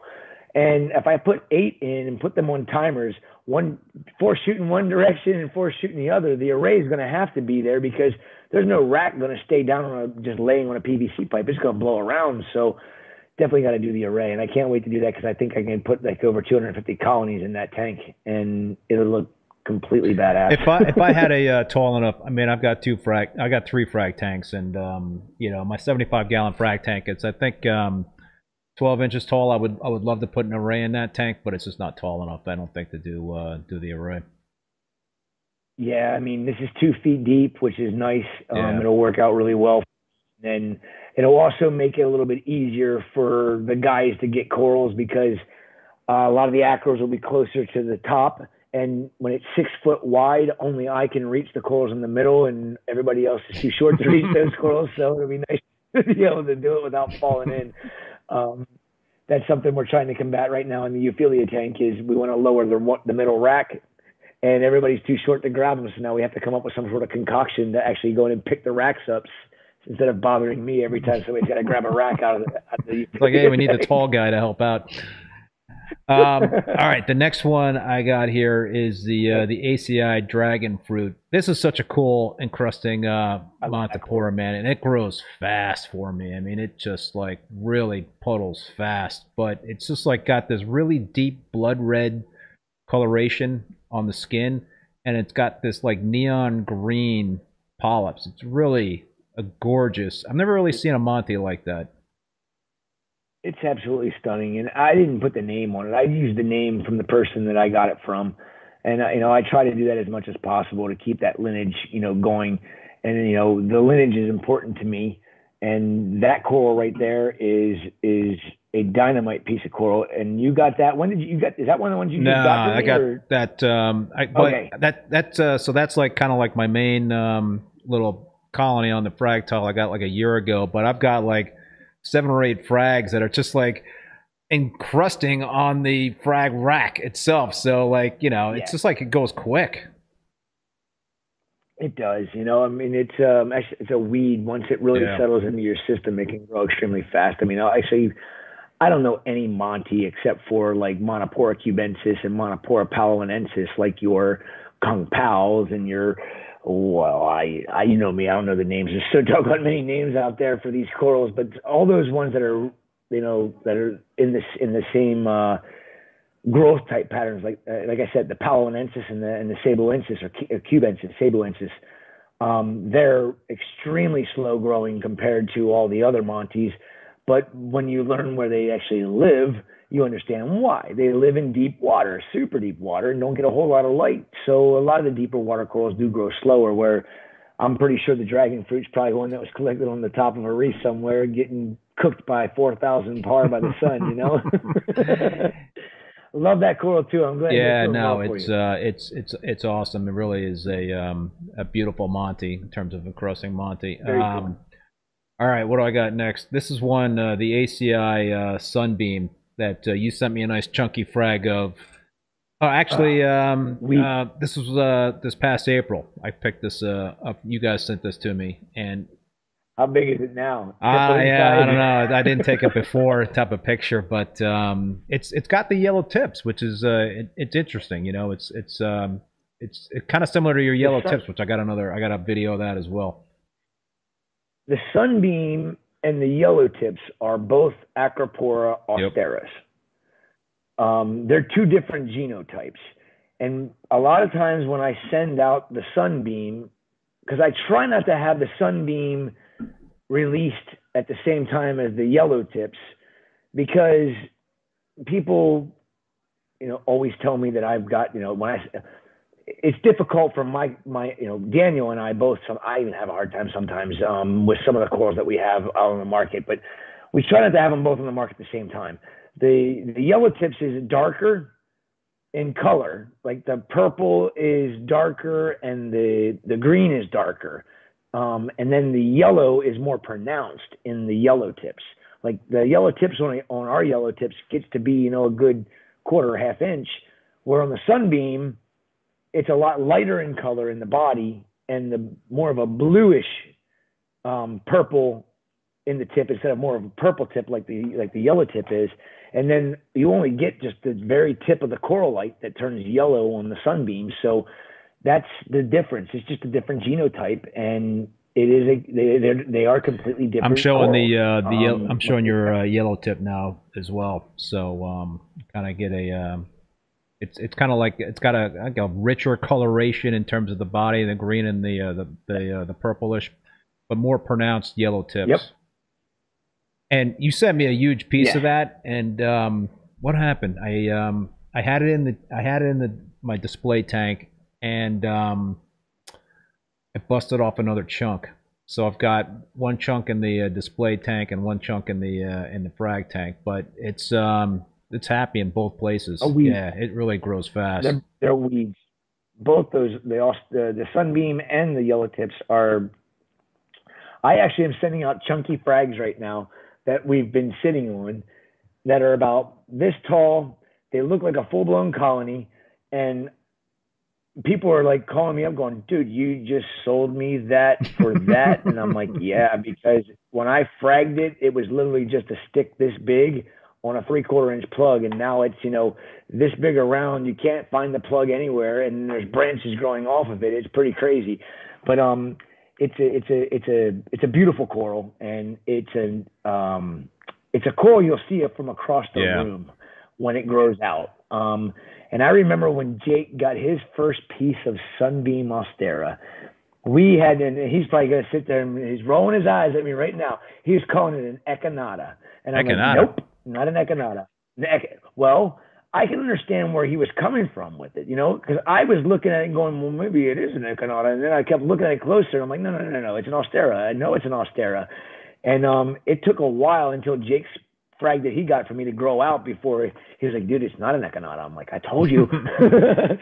I love I love having debates about species names on corals with Jake because Jake is he's, he's definitely more advanced than I am with the going down to the species level, but um it's it's fun to uh you know when you know you know you've got to stick to your guns. Absolutely, that's good advice, man.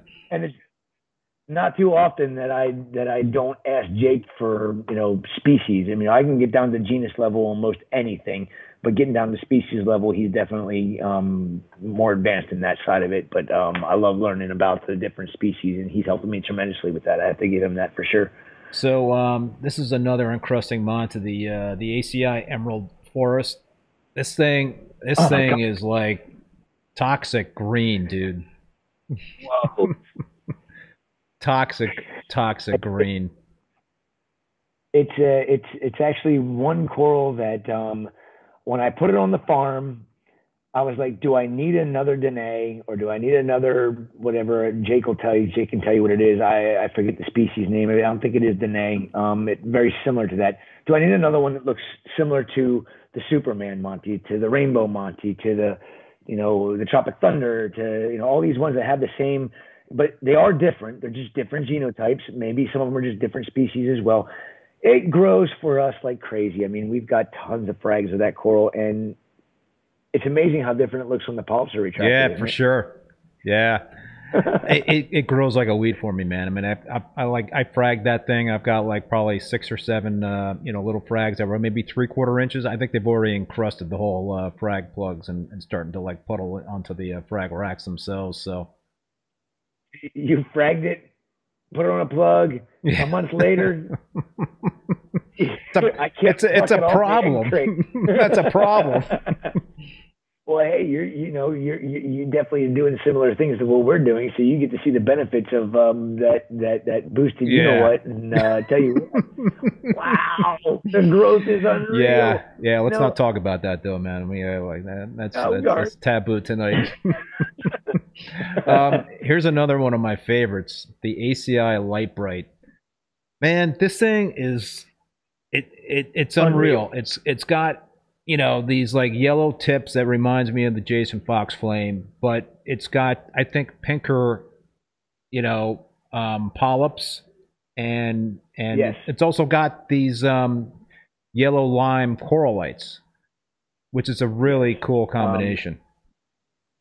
I remember when I launched that coral, we we got it in, and I'm pretty sure it's Acropora divorcica, Di- di- diversica, diverse, divorcica. Um, horrible sp- pronunciations on that, but it's the same species as pink Cadillac. ah, And if Looks you don't familiar, have a pink Cadillac right next to it, it's another one of those corals that I can see the difference immediately because pink Cadillac's more white with blue polyps and then the same basic color in the body. This, when I got it, again, this came from um, Vincent. Yeah. This came from Vincent probably four or five years ago. And this was before the Indo ban came into play. I got this coral from him, and I ended up um, actually. This was one of the corals when the Indo coral ban came into effect. That I still had a mariculture piece. I was sitting in my uh, for sale section. I'm like, nope. I don't know if I'll ever see you again. You're going Yeah. to the farm. And as a matter of fact, I did that with every single acro I had left that I had, you know, maricultural wild from Indonesia. I put them all on the farm, and we just started seeing them being released um, a few months back, like two, two, two, three months back is probably when we started seeing things being released from there because of ups and downs with the systems and playing around and learning. But yeah, that's a that's a that's from a mariculture from Vincent. It's a beautiful piece of coral. I'm glad you enjoy it because it's um, one of the one of my favorites out of all of them. Even though it's not like five colors in it and this and that, it's just a really cool and a beautiful colony when they grow out. And we've got colonies right now, three of them that are like Yeah. this big that need to be I cut. remember but I- seeing those when I was there last Right. uh, April. I just banked that coral in my other system, so you know. Yeah, One second, I gotta Yeah, that my yeah. son. Come here, come here. Hey, have a good night. I I will. hope you feel better, buddy. Yeah. All right. Are you are you good on Yeah, time, you man? Oh, yeah, you can go. Eleven o'clock, twelve o'clock. I don't care. We we could be I, I got plenty. We of could be approaching a record. fridge. actually, we are Are we? approaching it. We got about yeah. I think Jake and me and Jake and you. We were. I think um we were No. three uh, two hours. No, we were. No, We, we didn't. I think we did maybe like two hours started- 15, 220 or something. Might might have been the long. So we're we're we're two hours twelve now. So I think if you got more core to show off, then I think we're definitely going to go way past your your your your, record. Uh, no, I'm good. all right. I'm good. Uh, yeah, the only thing that stopped me is I got to pee, but uh, you know that's. Uh, don't worry about me. Hey, that's all Yeah, fine and good. yeah. That's all fine and good. Um, all right, so here is a um, another coral that I uh, I've never had this coral before. The uh, the ACI. Can you hear me? My buds. I can hear you. They're both dead. Can you hear me? Okay, good.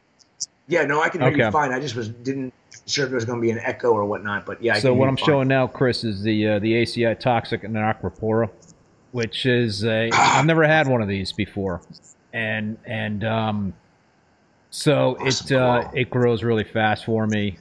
It um, it's just it's Fragile. it's it's fragile, right? Because uh, yeah, that's like that was like current as of today in terms of my bigger piece, but I've got a lot of other frags in the frag tank because it uh, they broke off, you know, during It wasn't Yeah. intentional.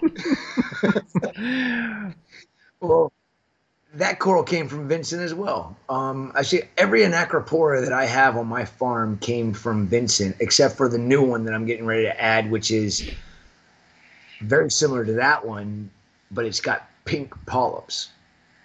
Really? Pink so- polyps? Yeah, And that green? pink. How is that Yes. possible? I don't know. Nature's amazing. That's all I got to say. Nature is absolutely amazing. It didn't have that when it came in.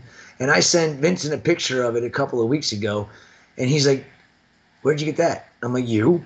And he's like, well, I don't have anything that's that green with that pink of polyps. And I'm like, Oh, that's right. You don't, there's minor and trace elements and you don't do the other thing. And he's like, now I really got to start looking into this a little bit more. He's like, how the hell do you have pink polyps on that thing? He's like, I've never seen anything like that. I'm like, yeah, it's absolutely stunning.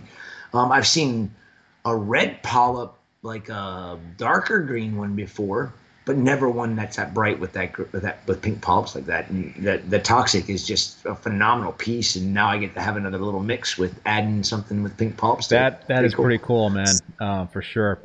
So a couple of comments. Uh, Woody's Wicked Reef. Yeah, this is a good good idea. Put yourself on a kalkwasser drip, and you can go all night. Laugh out loud. There you go. I gotta I gotta gotta be uh, a little ingenuitive.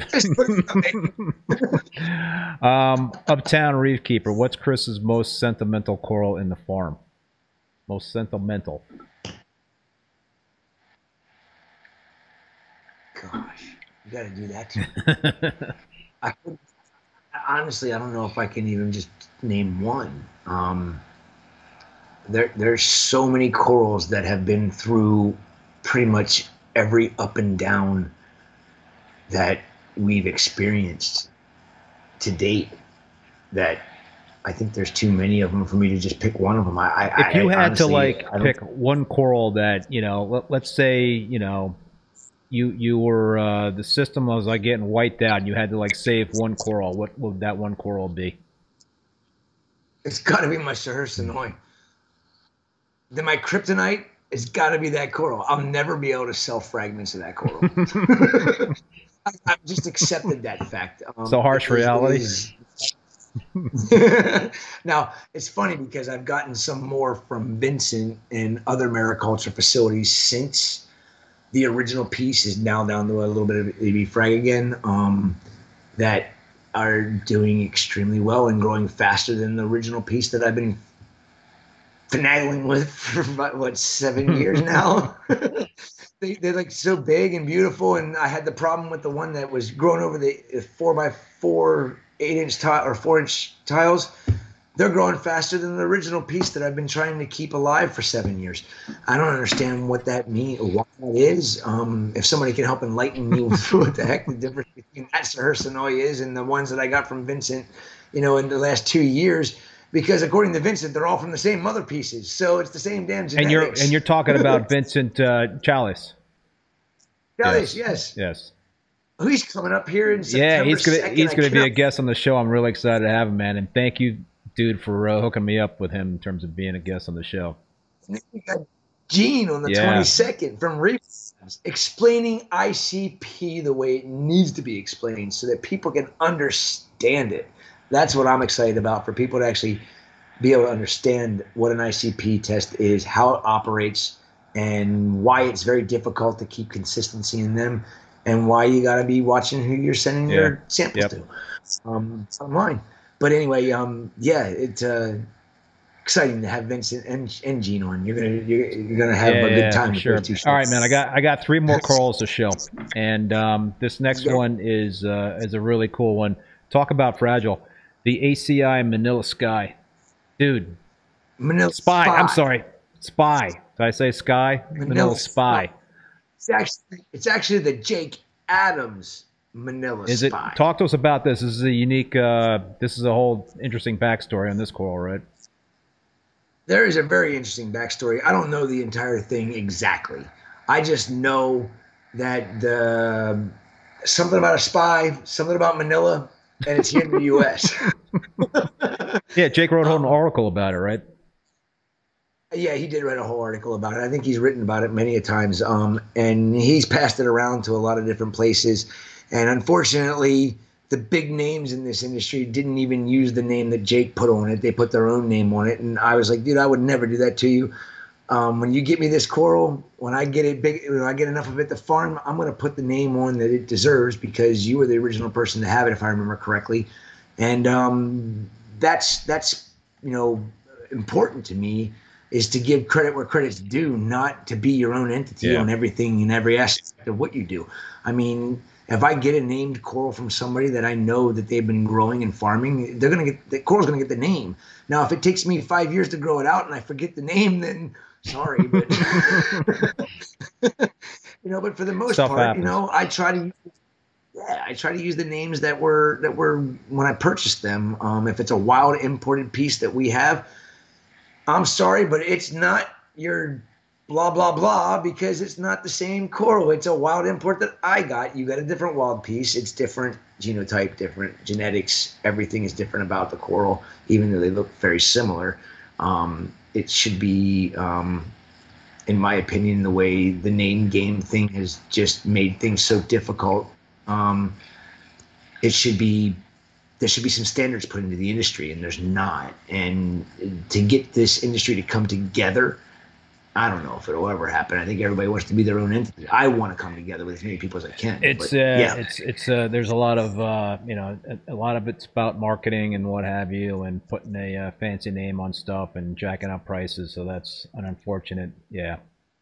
it's about this. It's about this. It's Yeah. about this right here, and it disgusts me more than anything because we're talking That's a whole about nother life, show, and right? You put, Yeah. It is a whole other show. That's four hours alone. All right, man. So I got I got two more, and um, these are uh, two pieces that I picked up from you this past uh, April. And the first one is the uh, the ACI Pink Panther, which is um, so you know whenever I get a, a frag in, I chop off the um, the base, right? And I do the, month quarantine. I do several dips and all that. So I put it through the ringer. So this is already you know encrusted back over on the base since I, I chopped it, and uh, you know it was pissed off when it when it went into quarantine, and it was not a uh, happy camper. In fact, it was kind of teetering a little bit, you know, in in terms of like whether or not it was gonna like uh, hang in there, but uh, it did, and and now it seems to be pretty happy. And you know, Keith, you, you, when that coral starts growing out for you and it starts to do the tabling and it looks like a, I mean, to me, it reminds me of a tabling bottle Oh wow, nice.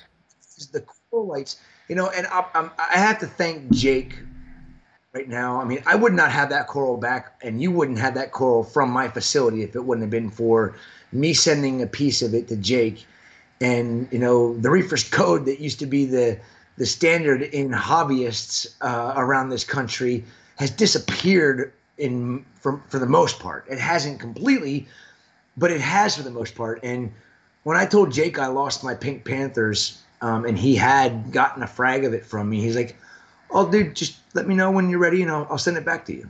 Well, if it wouldn't be for him, I wouldn't have that coral back, and you wouldn't have it in your possession because when he sent it back to me, I had it for six months, and he had it for a year, and it only grew into a little colony with a couple little branches, and it was just starting to put Yeah. a little table out. And in six months, I'm like, "Hey, Jake, I'm releasing this, the Pink Panther again." Like, "What?" what? What? So fast. I was like, "Yeah, that thing's a Wow. weed for me." Um, it actually turned into a turtle lately for some odd reason. I don't understand that. Um, it slowed down in its growth, but you know, I guess I guess corals can be moody just yeah, no, that's for sure. um, all right, the last one I got here is the uh, the ACI Crimson, and this is a uh, shot of it in my uh, display tank under uh, LEDs, and and the same deal. You know, I chopped this thing off from the uh, the base of the plug, and it's already encrusted back on the plug, and and uh, it's starting to get pretty happy. But dude, man, this thing looks like it's gonna be a winner. It is. It is an absolutely ridiculous coral, and the fragments don't do the coral justice, in my opinion. I mean, I've always been a colony type person to look at. You know, I mean, you can make a booger frag look in stupid, insane, but sometimes there's boogers that are insanely beautiful when they grow into a colony. Like, really? is that what you look? like? um, because the tip is always the you know, and a lot of those rainbowy type corals are always the best looking part, and the rest of the body isn't as nice. That coral right there it was a. I honestly contemplated whether I should even put it onto the farm because it, it just wasn't that nice when I saw the original colony, and that's another piece that came from uh, Indonesia. Um, I just said, you know what, I'm going to put it on anyhow. I put it on, and as it grew out and started encrusting and started throwing into a colony, the white, the single white tentacle on every single polyp was just like, That it is so amazing, man. I mean, so amazing. That's so unique. You don't see that. it's longer than all the rest. It's like there's one finger being stuck out. It's so cool. Uh, so your wife is saying, uh, man, the little frags look so different when it grows out. It's it's so beautiful. Yeah, I, I think I saw the uh, the mothers in your uh, in your uh, systems. And Jake uh, is saying in in his defense regarding the uh, Pink Panther, uh, it was before I realized my nutrients had bottomed out so much. Hey, we all run into issues. Admit it. I run into issues, and I admit it. That's the, that's the part of being a reefer is, is is accepting your faults and growing from there. And Jake will always grow from there. I, I know that for a fact because he loves corals just like I do. And if you can't grow from your mistakes, then don't reef. So, all right, man, that's my uh, little book report, my little show and tell in terms of the stuff that I got from you guys, and and uh, you know, like I said in the past, if um, if you folks want some of um, the ACI corals, then please reach out to your local uh, fish store. I mean, I've got I've got frags, but um, I would probably prefer you go through uh, your local uh, local fish store first before you come to me. Um, dude, so you've got um, a big thing going on in Aquashella in August, a frag off, right? Talk about that. Well, you know, it was, it was so uh, it was it was kind of uh, humbling for me that you know that Sean Hale and George Mavrakis and, and and the entire Aquashella crew uh, came to me and asked me if I would be the head judge for the uh, frag off, and I was like, yeah, of course I'll do that. That sounds like fun. And um, we've done we did every Aquashella last year, and um, we did the Orlando show this year and Jake's been there with me as a judge. Julian's been a judge with me, and then it's kind of evolved from the original. And I guess well, what happens now? For the original frag off, we had the winner was the guest judge at the next Aquashella. Well, that's changed a little bit, and the the winner at that city is next year's guest judge. So this year in Dallas, Frank Garner from um, from uh, Frank's Tanks, the uh, developer of F-Aptasia, is going to be a judge there with me, and Jake's going to be in Australia. So um, Kevin Berta, because he was the original winner, and we've gone through a lot of judging together. Um, he so Kevin's going to judge, I'm going to judge, and Frank's going to judge. But you know, we, we I, I thought about this for the last uh, ever since the Orlando show you know, what, what, what can we do to entice this to make this more exciting for people to want to come to the frag off and actually get free frags? Free frags. Free frags, everybody. If you want to go to Dallas and you want to get some free frags that are going to be done right there, there's couples doing it this year. Um, I decided to take it a step farther, you know, with um, ACI and and just becoming, you know, basically this, you know, asking um, Adam and Sean and the crew over there about they, they used to have a, somebody that would sponsor the show. Well, they used to pay me for all the corals that I would bring to the show that would be fragged up, and I'm like, well, that doesn't make any sense. Why am I not donating aquacultured corals, 100% aquacultured corals to the frag off for these guys to frag to give away Yeah. for free? And um, so this year's the uh, this this show at Dallas is the first show that we're doing um, 100% aquacultured corals. So we've got an over uh, overgrown um, Johnny Jump Up bird's nest. Um, we've got overgrown um, uh, pumpkin echinatas, which has been on the market through ACI, one of our lineage corals since 2018. The uh, Johnny Jump Up, I think, has been since 2018, and I think the Bowser Chalice has been since 2021 that we released it. But they're 100% aquaculture. We're going to frag them up, and then we're going to draw some names out of a hat uh, until the frags are gone, and people are going to get free fragments of aquaculture corals that we've been farming here at ACI for years. That's awesome, man. And and so what's the date on that Aquashella show? The sixth and the Sixth and the seventh of August.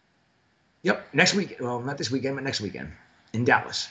Hopefully, it won't be scorching hot. I'm sure it will be. Well, you're used to that with me in Florida in the summertime. right? Uh, I'm used to it here. It's definitely, but the dry heat over there is what I'm not going to be used yeah. to. I'm sure. All right, man. So uh, I think we're pretty much like at the two and a half hour mark. This has got to be a record. I think this this has got to be a Um, record. So, man, any uh, Chris, any final words? I want to thank you for um, for being on the show. This was a lot of fun, as uh, per usual. No, I mean the only thing I have to say is, you know, anybody that's that's got a reef aquarium, um, don't overthink things. Um, trust the people that you're taking advice from, and uh, don't take advice from more than one person on how to maintain your aquarium. If you do, you could be in for a recipe for disaster. Just trust somebody that you knows knows what they're doing. Um, aquaculture is our future, and um, that's what we're all about. And I appreciate everything you've done for us, Keith, and tonight having us on here to the show. And I look forward to doing it again sometime Absolutely, soon. man. Always uh, love having you on, Chris. So, listen, I want to give my uh, sincere thanks to Chris for being on tonight's uh, live stream. I also want to thank again both Bulk Reef Supply and Ecotech Marine for uh, for sponsoring the live stream and supporting the show. And also want to thank all you folks out there for tuning in, as uh, well as you uh, folks that did the super chat. Thank you, thank you. Big thank you to Paul, the uh, the moderator. And I also want to let you folks know that all episodes of Rapping and Reef Bum are available as podcasts on Spotify, Apple Podcasts, Google Podcasts, Stitcher, and Amazon. My next Rapping with a Reef Bum live stream will be on Thursday, August 11th. Taking next week off at 7 p.m. Eastern Standard Time with Dr. Eli Meyer from Aquabiomics. We'll have him back on. That should be another a great episode. If you want to check out the full schedule of upcoming guests for Rapping with Reef Bum, please visit reefbum.com under the YouTube section. Until then, be safe and be well, and we'll see you next time. Thank you. Have a great night.